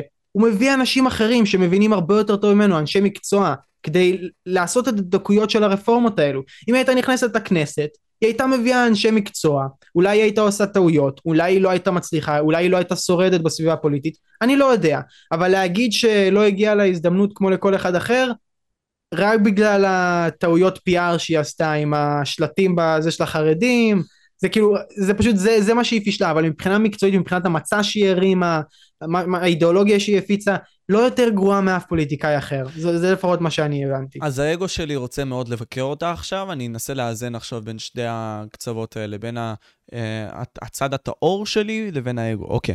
Uh, הדר מוכתר לדעתי, uh, קודם כל, היא מבחינתי סבא, מאוד uh, מעניינת בכל מה שקשור uh, לדחיפת האידיאולוגיה הזאת, צעירים, וזה נשמע סקסי, זה נשמע יפה. בפועל, זה ב... היא משתמשת באותם כלים של הפוליטיקאים בכדי לקבל את תשומת הלב של הקהל. ופה אני אומר, פאק, כאילו, אי אפשר לבחור באותו בן אדם שמנסה ללמוד מהאנשים שמבחינתי הם בהרבה מאוד מהמקרים מושחתים, כמו שהיא אומרת, ובהרבה מאוד מהמקרים גם רעילים מן היסוד, כמו שאנחנו בעצם מבינים, שנינו. זה נכון, אבל וזה משהו שאני הסברתי לאנשים בעבר, ואני חושב שאנשים חייבים להפנים את זה. יש שני סוגים של אנשים שנכנסים לפוליטיקה איכשהו, אוקיי? וזה פוליטיקאים, ואנשים שהם, פוליטיקאים ופילוסופים, נגיד את זה ככה, אוקיי? זה האנשים שאתה מתאר כאן, כמו הדר מוכתר, שכאילו יהיו עוד אחת מהם, וזה הפייגלינים, או הגלעד אלפרים. כן. האנשים כמוה, זה האנשים שבסופו של דבר נבחרים, כי הם משחקים את המשחק, כי הם פוליטיקאים. יכול להיות שבאמת היא הייתה מסתדרת, אם היא מסוגלת לעמוד ו... אני לא רוצה להגיד לשקר, אבל כן, לשקר כמו פוליטיקאית, היא מהר מאוד כאילו, כמו שאתה אומר, הפוליטיקאים שהיא שונאת, היא מהר מאוד למדה איך לדבר כמוהם ולהתנהג כמוהם. כן. והיא חייבת לעשות את זה, כי תסתכל על פייגלין, מה שהוא הרים עם זהות, הגיע להם שבע מנדטים, כאילו רק מה... מה מה שהם הציעו זה משהו שאשכרה אה, יכל להוביל אה, מהפכות שלמות. אה, המחקר שנכנס שם, ההשקעה הגדולה, הייצוג הרב מגזרי שהם נתנו. הסיבה היחידה שזה לא עבד, ואנשים יכולים להאשים כל מיני דברים, הסיבה שזה לא עבד, היא שהאנשים האלו לא ידעו לדבר פוליטיקה, הם לא ידעו לתחמן, וזה מה שאתה צריך לעשות. הסיבה שאני אוהב את פייגלין, זה מה שאנשים לא מבינים, הם אומרים, פייגלין הזה הוא משוגע, הוא קיצוני, הוא אידיאולוג, הוא... אה, אה, מה, מה הם אומרים עליו? הם אומרים שהוא אה, משיחי, או, או איך שלא תקרא לזה, כאילו okay. הוא אוקיי. מטורף. אני אומר, אני אומר, או שהוא יהיה מטורף, או, או יותר טוב מזה, הם אומרים שיש לו אה, קומפלקס שכאילו הוא המשיח. הוא חושב שהוא איזה גיבור. נכון. ואני אומר, זה למה אני אוהב אותו. אוקיי, לא כי שוב, כמו שאמרתי קודם, שכאילו הוא לא בדיוק הבן אדם הכי נעים להיות חבר שלו, הרבה אנשים שמכירים אותו אישית אולי יגידו את זה. אה, תראה, אני גם לא תמיד, האמת שלא, אנשים די אוהבים אותי באופן אישי, אבל אני... אני לא אוהב אותך. אה, האופי שלו, זה מה שהופך אותו למושלם לפוליטיקה, בכך שהבן אדם הזה הוא מסוג האנשים שלא ישקרו או לא ייקחו שוחד, כי זה פוגע לו באגו. כי אני, אני לא חושב שהוא עומד במראה ואומר אני המשיח, אבל uh, זה גם לא מסתדר כל כך uh, מבחינת מי שאמור להיות המשיח, אבל לא, כי המשיח, לפי מה שהבנתי, המשיח לא אמור להיות אשכנזי, זה הכל. כן. הוא אמור להיות uh, מרוקאי או משהו כזה, מזרחי, כאילו.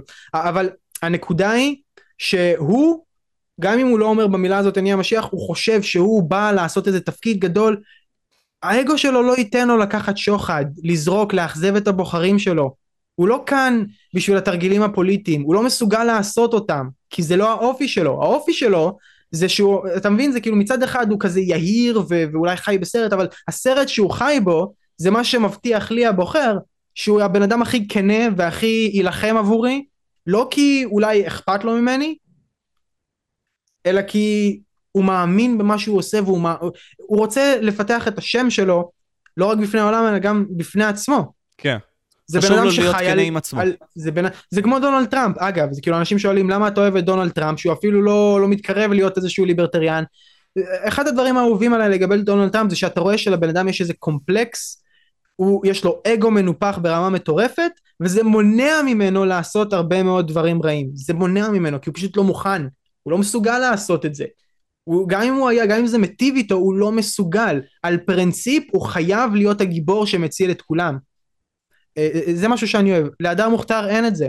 היא באה והיא אומרת, אני רוצה להשיג תוצאות, אני רוצה להיכנס לכנסת, כמו כל חבר כנסת אחר, יש שם איזשהו שילוב של תחמנות, של אנוכיות, של אה, קצת, אה, קצת ערמומיות וכל עצמה, מיני כאלה. כל הדברים האלו, הכל מעורב, היא יותר דומה לפוליטיקאי הממוצע, נכון, אבל זה אומר שהיה לה סיכוי יותר טוב. אם היא הייתה יותר פייגלין מאשר פוליטיקאי ממוצע בכנסת, גם את הששת אלפים קולות האלו היא לא הייתה מקבלת.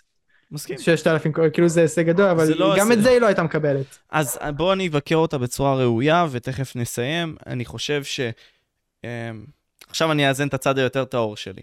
אמ, בצורה מאוד הגיונית, במידה והיא באמת רוצה להיות ולקחת את הקהל הצעיר איתה, לדבר בשפה שהפוליטיקאים מדברים בה, היא פשוט לא המתכון הנכון לעשות.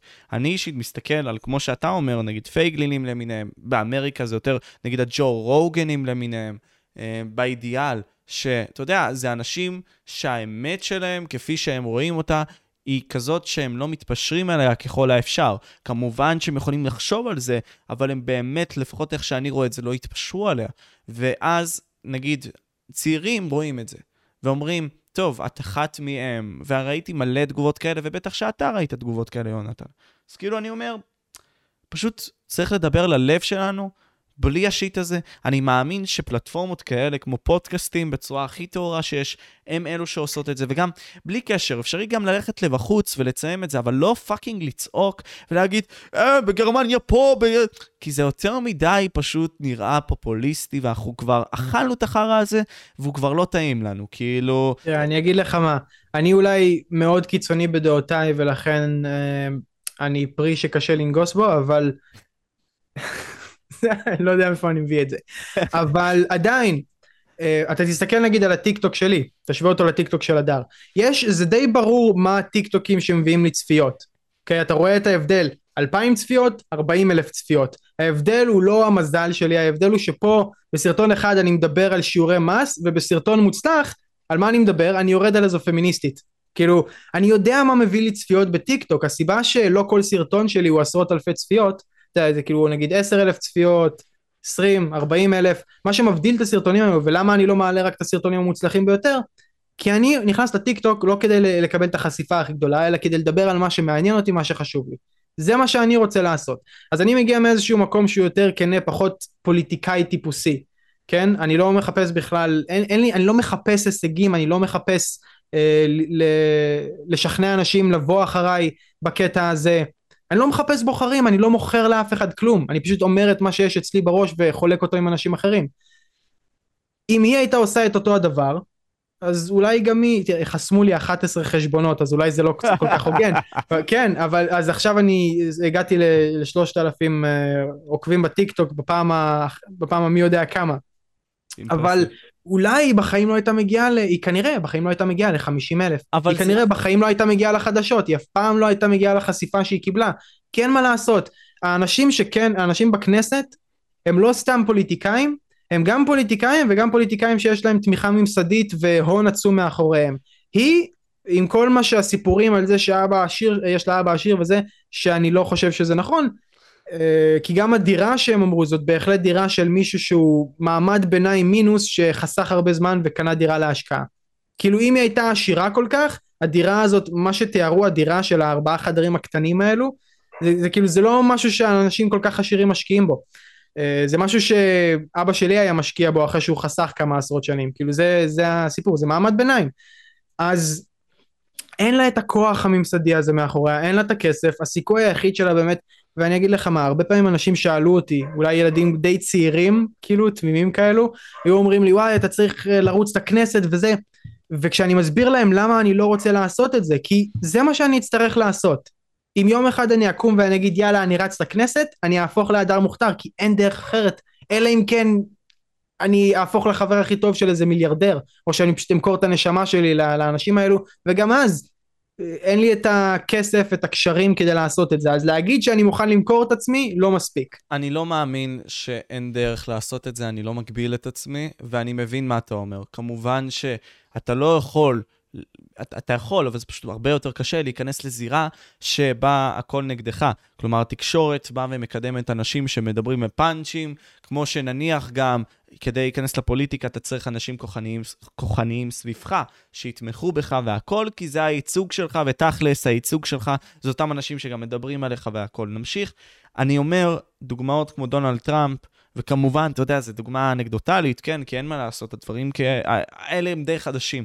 אני אומר, אם נניח, אתה יודע לבנות את זה נכון, ואם נניח יש מספיק עיניים עבור, כלפיך בצורה מאוד אורגנית, שאין הרבה מאוד כאלה, אבל אם אתה יוצר את זה, so, מדהים. אבל פשוט תמיד צריך למצוא את הפרצות האלה בשביל להגיע למקומות האלה, בשביל ליצור את השינויים המיוחדים האלה. אבל אתה רואה שטראמפ, טראמפ, האיש עם האגו שכן הפך לנשיא ארצות הברית, זה כי הבן אדם היה עשיר ברמה מטורללת והיה לו את כל הקשרים בעולם והוא ידע איך לעשות מניפולציות לתקשורת כי היה לו ניסיון של עשרות שנים בזה uh, מעבר לפוליטיקה. אז מישהו כמו פייגלין ינסה לעשות משהו כמו טראמפ כנראה שפשוט אין לו סיכוי.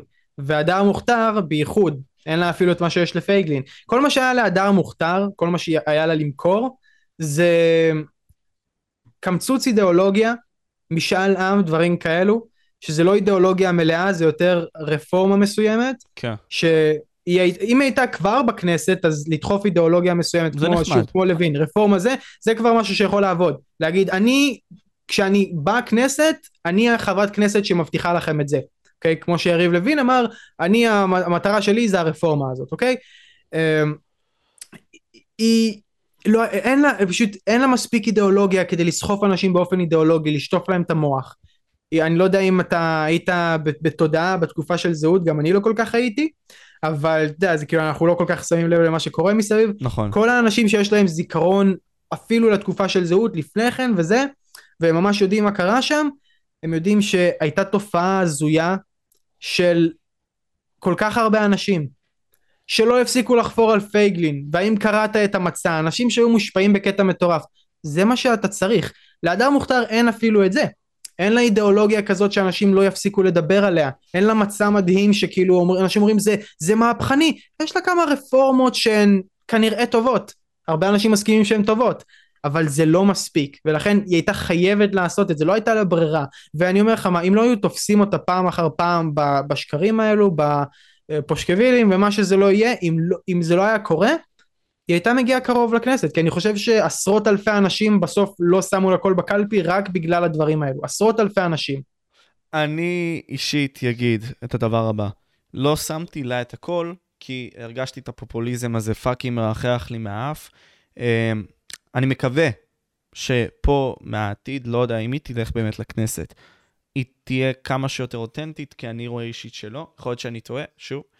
אני מאמין אישית שגם הפופוליזם הזה הוא לא סקסי לצעירים. כן, אפשרי למכור בצורה אטרקטיבית את מה שאתה אומר, אבל שוב, זה צריך להיות מגובה על תשתית שהיא אותנטית. וזה אומר גם רעיונות ארוכים, כפי שאנחנו עושים פה היום. אה, כי ככה אתה רואה גם את הספר המלא, בלי לבוא ולראות רק את, הביט, את ה sound bites האלה שאנחנו משחררים לרשתות. אז כן, זה מה שאני מקווה, אחי. ווואלה, עשינו פה איזה שעתיים וקצת, אחי, מטורפות. לדעתי דיברנו על הרבה מאוד נושאים, אחי, הרגשתי שהלך טוב. אה, יש לך מסר אחרון שאתה רוצה להגיד, יונתן? Bro. קצת uh, מצטער, אני אגיד לך מה, כשאני הכנתי את הנתונים וזה, אני אספתי את כל הדברים על הטרנסג'נדרים, כי אתה אמרת אולי נעלה את זה. אתה רוצה לדבר על זה? אנחנו יכולים, אנחנו יכולים טיפה, נו, אני אתן לך. כן, אנחנו נזרוק גם את זה. על הזין שלה, שלהם, לא יודע, whatever. תקשיב, אני אגיד לך, זה, uh, אתה חייב לשאול אותי, כדי שכשאני נהיה אמוציונלי ואני נכנס לזה, זה כאילו, אתה הכרחת אותי לדבר על זה. אה, אוקיי, אוקיי. אני לא אוקיי. רציתי להסתבך כאן. אז בוא נדבר על זה, אוקיי. אה, אני אתן סיפור אישי שלי ואני אשאל את השאלה. אה, יש את כל העניין הזה של נשים בספורט שהוא גברי. בעצם הטרנסג'נדריות, אה, הטרנסג'נדרים הופכים בעצם מגברים לנשים ומתמודדים בספורט של נשים. אני אישית תופס את זה כבעיה כה עצומה, כי נניח ואנחנו הולכים לאולימפיאדה, ויש את כל השלב הזה של אה, ההתבגרות שהגבר עובר, אנחנו יכולים לראות באופן ברור, על פי המחקר, שינויים כה רציניים מבחינת השלד, מבחינת הכוח, מבחינת הכל, בקטע הפיזי, אה, ביחס לנשים טבעיות. ששוב, אני אומר טבעי, זה נשים שהן עם כרומוזומים ספציפיים שאנחנו יודעים אותם, וזהו. עכשיו, בוא נגיע לשאלה. איך אתה תופס את כל העניין הזה של אה, גברים כביכול שעושים שינוי לנשים בספורטים אה, של נשים? איך אתה תופס את זה בענפי הספורט הנשיים? הפילוס... אין, אין שום תפיסה פילוסופית הגיונית, קוהרנטית, מקובלת היום בציבור הרחב, שבה זה הגיוני, אין לזה שום היגיון באיזושהי תפיסה. באיזושהי תפיסה מקובלת היום, אין שום היגיון פרקטי להניח שגבר יכול להפוך לאישה או שאישה יכולה להפוך לגבר. אין לזה שום ביסוס מדעי. אין שום ביסוס מדעי לכך שזאת דרך הגיונית, גם אם אתה אומר זה לא נכון, אבל אתה צריך לקבל את זה, כי יש אנשים שיש להם דיספוריה מינית, וזה הדבר הכי טוב שהם יכולים לעשות עם המצב הזה, זה מה שהם מרגישים, זה מה שהם צריכים לעבור, הם צריכים להתגבר על הביולוגיה שלהם, למרות שזה טכנית לא נכון, עדיין צריך להתייחס אליהם ככה, זה לא נכון, אין לנו מחקרים אה, באמת טובים, אה, כשעושים, כשמנסים לעשות מטה אנליזה ולהסתכל על כל המחקרים האלו ולנסות להגיע למסקנות, אה, ואני אגב, כאילו אני לא, כשאני נכנסתי לזה אני אספתי מחקרים ויש אה, מחקר מאוד גדול שיצא ממש לאחרונה שעובר על, אני חושב על עשרות מחקרים. ומה שהוא עושה זה מסביר איך כל המחקרים האלו בפרטי פרטים הם בולשיט, הם מאוד גרועים. אנשים, ההטיות הסטטיסטיות שהיו שם זה לא איזה משהו שאפשר לטעות בו, זה אנשים שבאו עם אידיאולוגיה מסוימת. והנה העניין, למה, אה, אני לא יודע אם אולי היית נכנס לזה בכל מקרה אבל אני מגיע לשם בלי קשר, אה, כבר עכשיו, כל הסיטואציה הזאת שמתרחשת זה לא מגיע מאיזושהי תנועה חברתית. הנורמליזציה כאן מגיעה מלמעלה למטה, כי יש לנו רופאים שאומרים שאם גבר מרגיש שהוא אישה אז הוא צריך לעשות אה, ניתוחים ו... ולקחת הורמונים, ואם אישה מרגישה שהיא גר וכולי וכולי, והדבר הזה מקודם בתקשורת בסרטים הוליוודיים, בעלי, משם והלאה זה פשוט לחץ חברתי שנוצר, כי האנשים שמניעים את התקשורת דוחפים את זה, ואז סלבריטאים וזה אה, לא, לא הולכים לצאת נגד זה, כי זה מסכן את הקריירה שלהם וכולי וכולי. כן. ככה נוצרת התופעה התרבותית הזאת, שכשאתה שואל אותי מה לגבי הנזקים האלו כאילו לנשים בספורט, אני לא הטיפוס הפמיניסטי הזה שיילחם על ספורט נשים. אני אף פעם לא הבנתי את הקטע, כאילו אני חושב שזה מובן מאליו, זה אמור להיות מובן מאליו. אבל זה לא מובן לא מאליו, נגיד, יש לי קרובת משפחה, אחי, סבא, שאומרת, צריך לבדוק את זה. אתה יודע, אבל אני אומר, בולשיט. כי הרי ניקח את האישה הממוצעת ואת הגבר הממוצע, ו-let's fucking see who beat someone's ass. כאילו, בצורה מאוד הגיונית. אה, מה שאתה, פשוט הקטע עם טרנסג'נדרים בספורט זה שהם פשוט, הם לא משמידים ספורט נשים, כי יש ספורט מסוים שבו נשים מוצלחות יותר, התעמלות אה, אומנותית לדוגמה, דברים בסגנון הזה, יש דברים שמערבים יותר גמישות, אה, שיווי משקל, דברים בסגנון, שנשים מצליחות בהם יותר. אבל בוא נדבר על MMA, בוא נדבר על אגרוף, בוא נדבר MMA. על ענפי הספורט של המשקלים הכבדים. לא, זה לא, אני חושב שהתופעה התרבותית של uh, טרנסג'נדריות והקבלה הזאת, הרעיון הזה, הפילוסופיה מאחורי זה, התופעה, uh, מה, מה שזה עושה בעיקר לילדים, שעל זה אני אדבר עוד מעט כנראה, אני אדחף עם הנושאים האלו, תדחף, כי זה חייב לעבור. תדחף, אתה כאילו אונס אותי עם הנושאים האלה. כן, לא, קדימה, כן. יונתן. כשאתה, כשאני מסתכל, נגיד, אני הכנתי פה דף שבו יש לי את הנקודות האלו של הנתונים וזה, והדברים שאני, אסור לי לשכוח להעלות, כן? והדברים שעלו לי כאן, הדבר האחרון שעלה לי פה היה ספורט נשים, אין פה שום אזכור לספורט נשים, אין לי שום מחקר שאיכשהו אמור לגבות טענה שלי בנוגע לספורט נשים, למה? תראה, אם תהיה לי, אם תהיה לי בת, אם תהיה לי בת, אם תיוולד לי בת, ואני כנראה אשלח אותה לאיזה סוג של ספורט, כי זה בריא. אם היא תיכנס לספורט תחרותי בעקבות זה, אני כנראה כאילו ארצה שהיא תצליח. אבל להגיד שזה כאילו משהו שחשוב לי, שאני נשאר ער בלילה כי, כי נהרס ספורט נשים ובכדורסל אה, גברים דופקים דנקים על, על נשים בגובה מטר שבעים וחמש, שזה כאילו סנטרית בליגה. אני מצטער, זה לא, זה לא כל כך מפריע לי. כאילו אז יהרס ספורט נשים, מה שמפריע לי זה התופעה הטרנסג'נדרית. אם זה על הדרך יהרוס אה, את הספורט נשים, יכול להיות שזה כאילו, אתה יודע מה אומרים, שכאילו שעון מקולקל צודק פעמיים ביום? משהו, יש משהו טוב, יש את המשהו טוב ב, אחי, בדבר הרע. אחי, נו מה טוב, fuck off. אבל, אבל בואו בוא ננסה לכוון לטענות שלך. כן, כן, אני רוצה באמת לשמוע. כי אתה אומר לי על ילדים. עכשיו, יש את כל העניין הזה של הבלוקרים. עשרות מקרים, עשרות מקרים. משהו ש...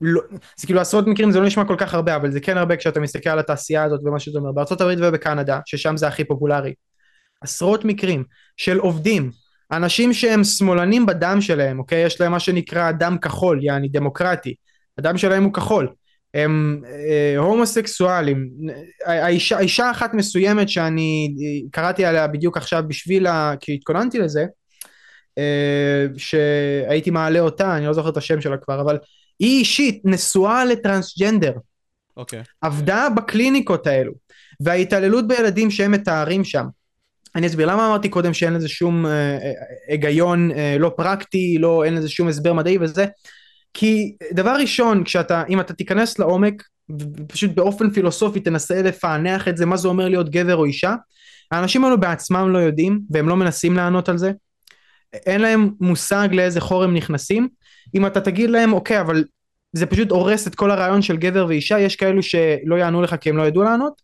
מהניסיון שלי אני דיברתי עם עם כל כך הרבה אנשים לגבי זה וצפיתי בכל כך הרבה ויכוחים על זה. ואו שאין להם תשובה או שהם יגידו כן אנחנו מנסים להשמיד את הרעיון של מגדר. כי יש לנו איזו תפיסה כזאת שכדי שיהיה שוויון בין אנשים צריך להשמיד אה, בין גברים ונשים צריך להשמיד את כל הקונספט של גברים ונשים. כאילו אה, או יותר נכון זכר ונקבה. כי הרי... זכר ונקבה, כן, צריך להשמיד את הקונספט הזה, ויש כאלו שאומרים שזכר ונקבה זה לא אותו הדבר כמו גבר ואישה, כי גבר זה בכלל הבניה חברתית וזכר זה הביולוגיה שלו. נגיד, אוקיי, אבל גבר זה הבניה חברתית שעשינו על בסיס מה שאנחנו ראינו בביולוגיה שלו. זאת אומרת, אנשים שהם זכרים, הם גם, אגב, אם אנחנו ניכנס לאוקספורד, עד לפני כמה, עד היום, ובכל מילון עד לפני כמה, עד לפני כמה עשרות שנים, זכר בוגר יש... זה גבר. זכר זה גבר, זה אותו הדבר, זה אלו מילים מקבילות. לא, לא, ש... לא, לא, בוא נתקן את זה שנייה. זכר בוגר זה גבר, בעוד נקבה, זה, אה, אה, אישה זה נקבה בוגרת, בצורה מאוד הגיונית. אישה. אה, אני אגיד לך מה קרה עכשיו. כבר כמה זמן. המצלמה שלי נגמרה, עברו השעתיים שלה. אז מכאן אנחנו כבר משתמשים במצלמה, במה שאתה מקליט. הכל טוב, אחי. הכל טוב. אין מה אוקיי, לעשות. אה. מקסימום אני אשתמש אפילו במצלמה הזאת לאורך כל ה shit. אני לא יודע איך אני אעשה את זה, כי זה נראה חרא, אבל... אוקיי, נסתדר. מה שיהיה יהיה. בקיצור... אה, ככה אבא שלי אמר לי. תסתכל מה יצא.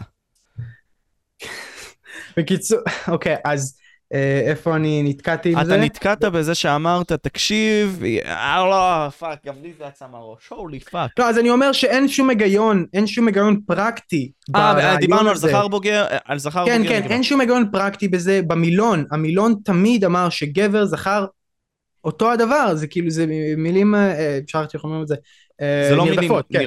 אה, אה, אה, אני- אני אולי... הן היו נרדפות, אם אתה מסתכל, אה, אני פתחתי אוקספורד של, אני חושב, שנות ה-80 עד שנות ה... אה, אני, יכול להיות שזה עד היום, אגב, יכול להיות שזה אפילו עד היום, או שאולי הם הכניסו לזה איזשהו קונטקסט נוסף, אבל הם עדיין לא אומרים, הם עדיין לא תומכים ברעיון הטרנסג'נדרי, למיטב ידיעתי, אה, אבל בשנות ה-80, וזה כאילו מאות שנים של השפה האנגלית, ובעברית אנחנו פשוט העתקנו ועברתנו, אז אין מה לחפש את זה בשפה העברית בכלל. מאות שנים של השפה האנגלית, זכר וגבר, מן ומייל, אותו הדבר, המשמעות שלהם היא, היא, היא זהה, זה פשוט מילים נרדפות, אוקיי? אז כשאנשים, ו, וגם אם הם, אם הם לא היו מילים נרדפות, אין שום היגיון בהפרדה הזאת.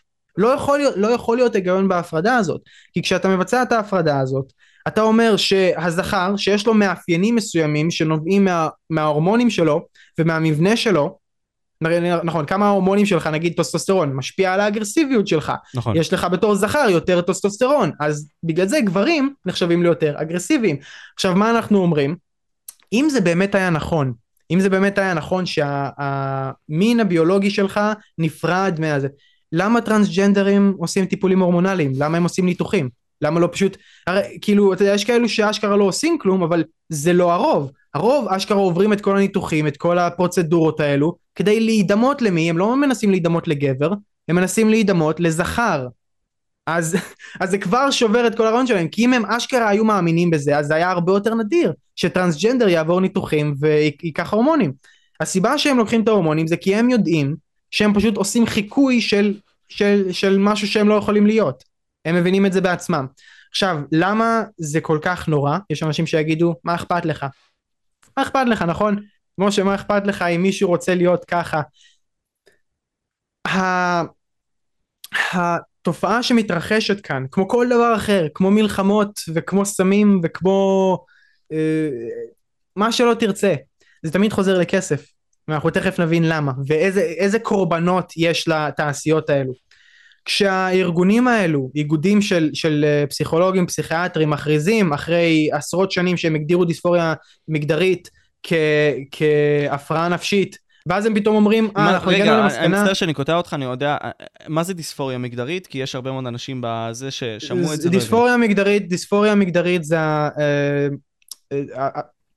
השם הקליני, המקצועי נאמר ככה, להפרעה מסוימת, זה לא הדבר היחיד שמאבחנים טרנסג'נדרים איתו, אבל בדרך כלל טרנסג'נדרים במונח המונח המקצועי לתאר אותם, בדרך כלל, אני לא, אין לי PhD בדבר הזה, אבל כן. בדרך כלל המונח המקצועי לתאר את ההפרעה שהכי מקושרת, שמה שמוביל לטרנסג'נדריזם, לת, לבן אדם ש... אתה מבין מה אני אומר? כן, כן, אני, אני אנסה שנייה... דיספוריה מגדרית, שזה בעצם אה, מצב שבו אתה מרגיש שהגוף שלך והמגדר שלך, זה בעצם דיספוריה, זה בלבול מגדרי, זה המצב שבו כן. במוח שלך אתה מרגיש משהו אחד, והחיצ... אה, הגוף שלך הוא משהו אחר. אז בוא נתאר את זה, בוא נתאר את זה אה, בהגדרה רשום לפי הוויקיפדיה, מתארת מצוקה נפשית הנובעת מקונפליקט בין המין הביולוגי או המיוחס לאדם לבין המגדר שאיתו הוא מזדהה. ושוב, אנחנו מתעסקים פה במושגים האלה של מגדר. אוקיי, תמשיך, סליחה, קטעתי אותך. אוקיי, אז מה, מה, למה אני הזכרתי קודם את הבחורה, את האישה הזאת שעבדה והיא פרשה והתחילה, כל האנשים האלה שמתאר, העשרות אנשים שאני אמרתי, זה whistleblowers. אוקיי, כמו אנשים שאומרים לך שהמדינה עוקבת אחרי האזרחים, העם צריך לדעת. ודיברת על כל העניין הכספי. כן, אז עכשיו אנחנו נסביר איך כל התעשייה הזאת עובדת. מה האנשים האלו עושים? קודם כל דרך המדיה יש את השטיפת מוח הזאת. באקדמיה אותו הדבר, אה, ג'ו, אני, לא איזה מעריץ ענק של ג'ורדן פיטרסון, אבל מה שהוא עשה בתחום הסירוב שלו לקבל, דבר ראשון הוא הסכים לקרוא לטרנסג'נדרים במגדר המועדף עליהם. שאני מניח שגם אני הייתי עושה את זה באופן אישי כי אני לא בן אדם שאוהב קונפליקטים אבל עדיין הוא כאילו מקבל את זה כמציאות ופשוט לא מוכן שיכפו עליו בחוק לה, להגיד את זה בסדר. באקדמיה יש את הכפייה הזאת שאתה מאבד קריירה אחרי עשרות שנים של עבודה למה? כי אתה לא, לא קיבלת את התורה הטרנסג'נדרית הזאת במדיה הוליווד, כל הדברים האלו, זה מה שמשפיע על דעת הקהל, זה מה שמשכנע אותם, אחר כך אנשי מקצוע מכריזים, פסיכולוגים, הם מכריזים, אה, פסיכולוגים, פסיכיאטרים, מכריזים שזאת לא נחשבת הפרעה, שזה פשוט מצב שאתה צריך אה, להתמודד איתו, שזה בעצם אומר, אתה לא משוגע, זה, זה כמו, זה כמו, אתה לא, אתה לא צריך לפתור את הדיכאון שלך כי יש משהו לא בסדר בחיים שלך. אתה צריך לקחת כדורים. אה, אוקיי. אז אתה אומר, במקום שאתה תתמודד עם זה, כאילו הרפואה תתמודד עם זה ותרוויח עליך כסף. אז בעצם הם עושים נורמליזציה. תקשיב, אני, אה, כמו כל בן אדם אחר, חוויתי הרבה מאוד דברים. הרבה אנשים שהכירו אותי אישית תיארו אותי כבן אדם שהוא דיכאוני או חרדתי, שניהם. אה, מה שאני עושה זה, ו- וככה הדמות הגברית שגדלתי איתה, האבא שהיה לי מזל לגדול איתו, ככה חינך אותי, שזה ללמוד להתמודד עם הדברים האלו בצורה בריאה. אז אני יודע להתמודד. אני חווה את הדברים האלו, אני מתמודד איתם. הרבה מאוד אנשים חושבים שיש להם איזשהו חוסר איזון, והדרך, והמדע הוכיח שהדרך הכי טובה להתמודד עם זה, היא לבלוע כדורים אה, ברמה של אתה מממן בעצמך בית מרקחת שלם. זה צריך להיות ברור לכל אחד שמשהו כאן לא בסדר, שיש כאן אנשים שבדרך תעמולה, דרך, אה, דרך שוחד ומה שלא תרצה, אה, מובילים קמפיינים כדי למכור לאנשים תרופות שעושות את החיים שלהם. אוקיי? Okay. שזה זה הביג פארמה, הביג טבע אם תרצה. או אופיואידס כדוגמה. תופעת אה, האופיואידים. למכר אנשים לכדורים, אני חושב שכדורים נוגדי דיכאון ומשהו אה, שהוא הרבה יותר חמור זה הניסיון לדחוף את כל הממריצים, אה, שכחתי איך קוראים לזה פתאום, מה שנותנים לתלמידים, בעיקר לבנים כדי שהם יתרכזו בשיעור. ריטלין, כן. זה משהו, זה מטורף לגמרי. ילד לא מסוגל לשבת שעות על גבי שעות ככה ילד קטן לא מסוגל, ילדים קטנים אמורים לרוץ ולריב מכות. אני לא הפסקתי, אני הייתי רב מכות עם החברים הכי טובים שלי בתיכון בכיתה ז'-ח' כזה, היינו סתם רבים מכות כדי להוציא אנרגיות, להוציא אגרסיות, היינו לוחצים ידיים אחרי זה כאילו כלום. והילדים האלו אמורים לשבת בכיתה שעות על גבי שעות, מין, ואז אתם נותנים להם סמים. אז אתם אומרים, הבעיה היא לא הסביבה החיצונית שלהם או משהו שאפשר לשנות, הבעיה היא זה סתם חוסר איזון, צריך לתת להם כדורים, צריך לתת להם סמים. אוקיי. Okay. בתופעה הטרנסג'נדרית זה כל כך הרבה יותר חמור כי מה שהאנשים האלו שיוצאים כמו האישה הזאת מה שהיא מתארת שוב האישה הכי שמאלנית פרוגרסיבית שיש נשואה לגבר טרנסג'נדר מתארת שמגיעים ילדים עם הפרעות אכילה עם מה שלא תרצה אם הם אומרים שיש להם דיספוריה מגדרית אם הם אומרים שאם ילדה באה ואומרת אני מרגישה שאני גבר חותמת חותמת גומי ישר מאמינים לוקחים את המילה שלה זה מה שאת וכמות האנשים שמתחרטים אחר כך גבוהה מאוד, ההשלכות, גם אם הם לא מתחרטים, ההשלכות של הטיפולים האלו, גם אם אתה שלם לגמרי עם ההחלטה שלך לעשות את המעבר הזה, ואתה לא מתחרט עליו אחר כך, שאני בספק, אני חושב שאנשים שלא מתחרטים, הם אנשים שלא מוכנים להודות שהם מתחרטים, אבל גם אם אתה לא, זה מפתח לך, זה כאילו, זה, זה דברים, זה טיפולים שגורמים לסרטן, מרעילים, פוגעים לך באיברים הפנימיים, כאילו, מן הסתם, שלקחת את התרופות האלו זה לא דבר בריא, מן הסתם של להזריק לעצמך הורמונים. אם באדי בילדר עושה את זה, אנחנו אומרים, הוא הולך למות בגיל 40, הוא לא יגיע לגיל 40, אבל אם טרנסג'נדר לוקח את אותם חומרים, זה בסדר גמור שהוא יזריק את הדברים עכשיו, האלה. עכשיו, אני רוצה להתקיל אותך במשהו שראיתי עכשיו בגוגל. ואני רק אסיים, אני רק אוקיי, אסיים את הנקודה הזאת, כן, שמה. שזה מוביל אליו, והמטרה כאן, הסיבה שזה כל כך חשוב לאנשים האלו זה שמה שהם מייצרים זה אנשים שכל החיים שלהם מגיל צעיר מאוד עד המוות יהיו אה, מקור כסף בלתי נגמר כי הם יהיו פשוט אה, חולים לנצח. כל הזמן כל שנה הם יצטרכו עוד ניתוחים. כל הזמן יהיו להם בעיות רפואיות חדשות. כל הזמן הם יצטרכו יותר כדורים מינונים יותר גבוהים זה לא נגמר וזה אנשים שעד המוות שלהם המוות המתוק שהם התפללו אליו, הם לא יפסיקו לממן את התעשייה הזאת. כי אתה אומר הם יהיו תלותיים. לחלוטין תלותיים. גם, גם פיזית, גם בבריאות הפיזית שלהם, גם בבריאות הנפשית שלהם, זה נגמר בשבילם. הם פשוט מכונת, מכונת כסף בשביל האנשים האלו, זה מה שהם עושים מהם. והם עושים את זה לילדים, והם עושים את זה בכוונה, הם רודפים אחרי ילדים, כי זה האנשים שהכי קל להשפיע עליהם, ואחר כך הם לקוחות שלך לכל החיים. לוגית, מסכים, אני חושב שהמציאות היא הרבה יותר מסובכת. אה, קודם כל, יש מחקר מסוים שעכשיו סתם ראיתי, אה, שאומר שרק אחוז אחד שהאנשים אה, מביעים חרטה. אני אישית לא מסכים עם זה, כי אני אומר לעצמי, זה לא נשמע לי הגיוני. אה, פשוט לא נשמע לי הגיוני, כי אתה יודע, אני כל אגיד לך ניתוח מה. אחר. סביר מאוד שהמחקר הזה מו- מוזכר במחקר שאני בדרך כלל מצטט, שעובר על כל המחקרים אבל אומר שההטיות הסטטיסטיות בהן הן על גבול ה... זה כאילו צריך להכניס אנשים לכלא, אגב מכניסים אנשים לכלא על דברים כאלו.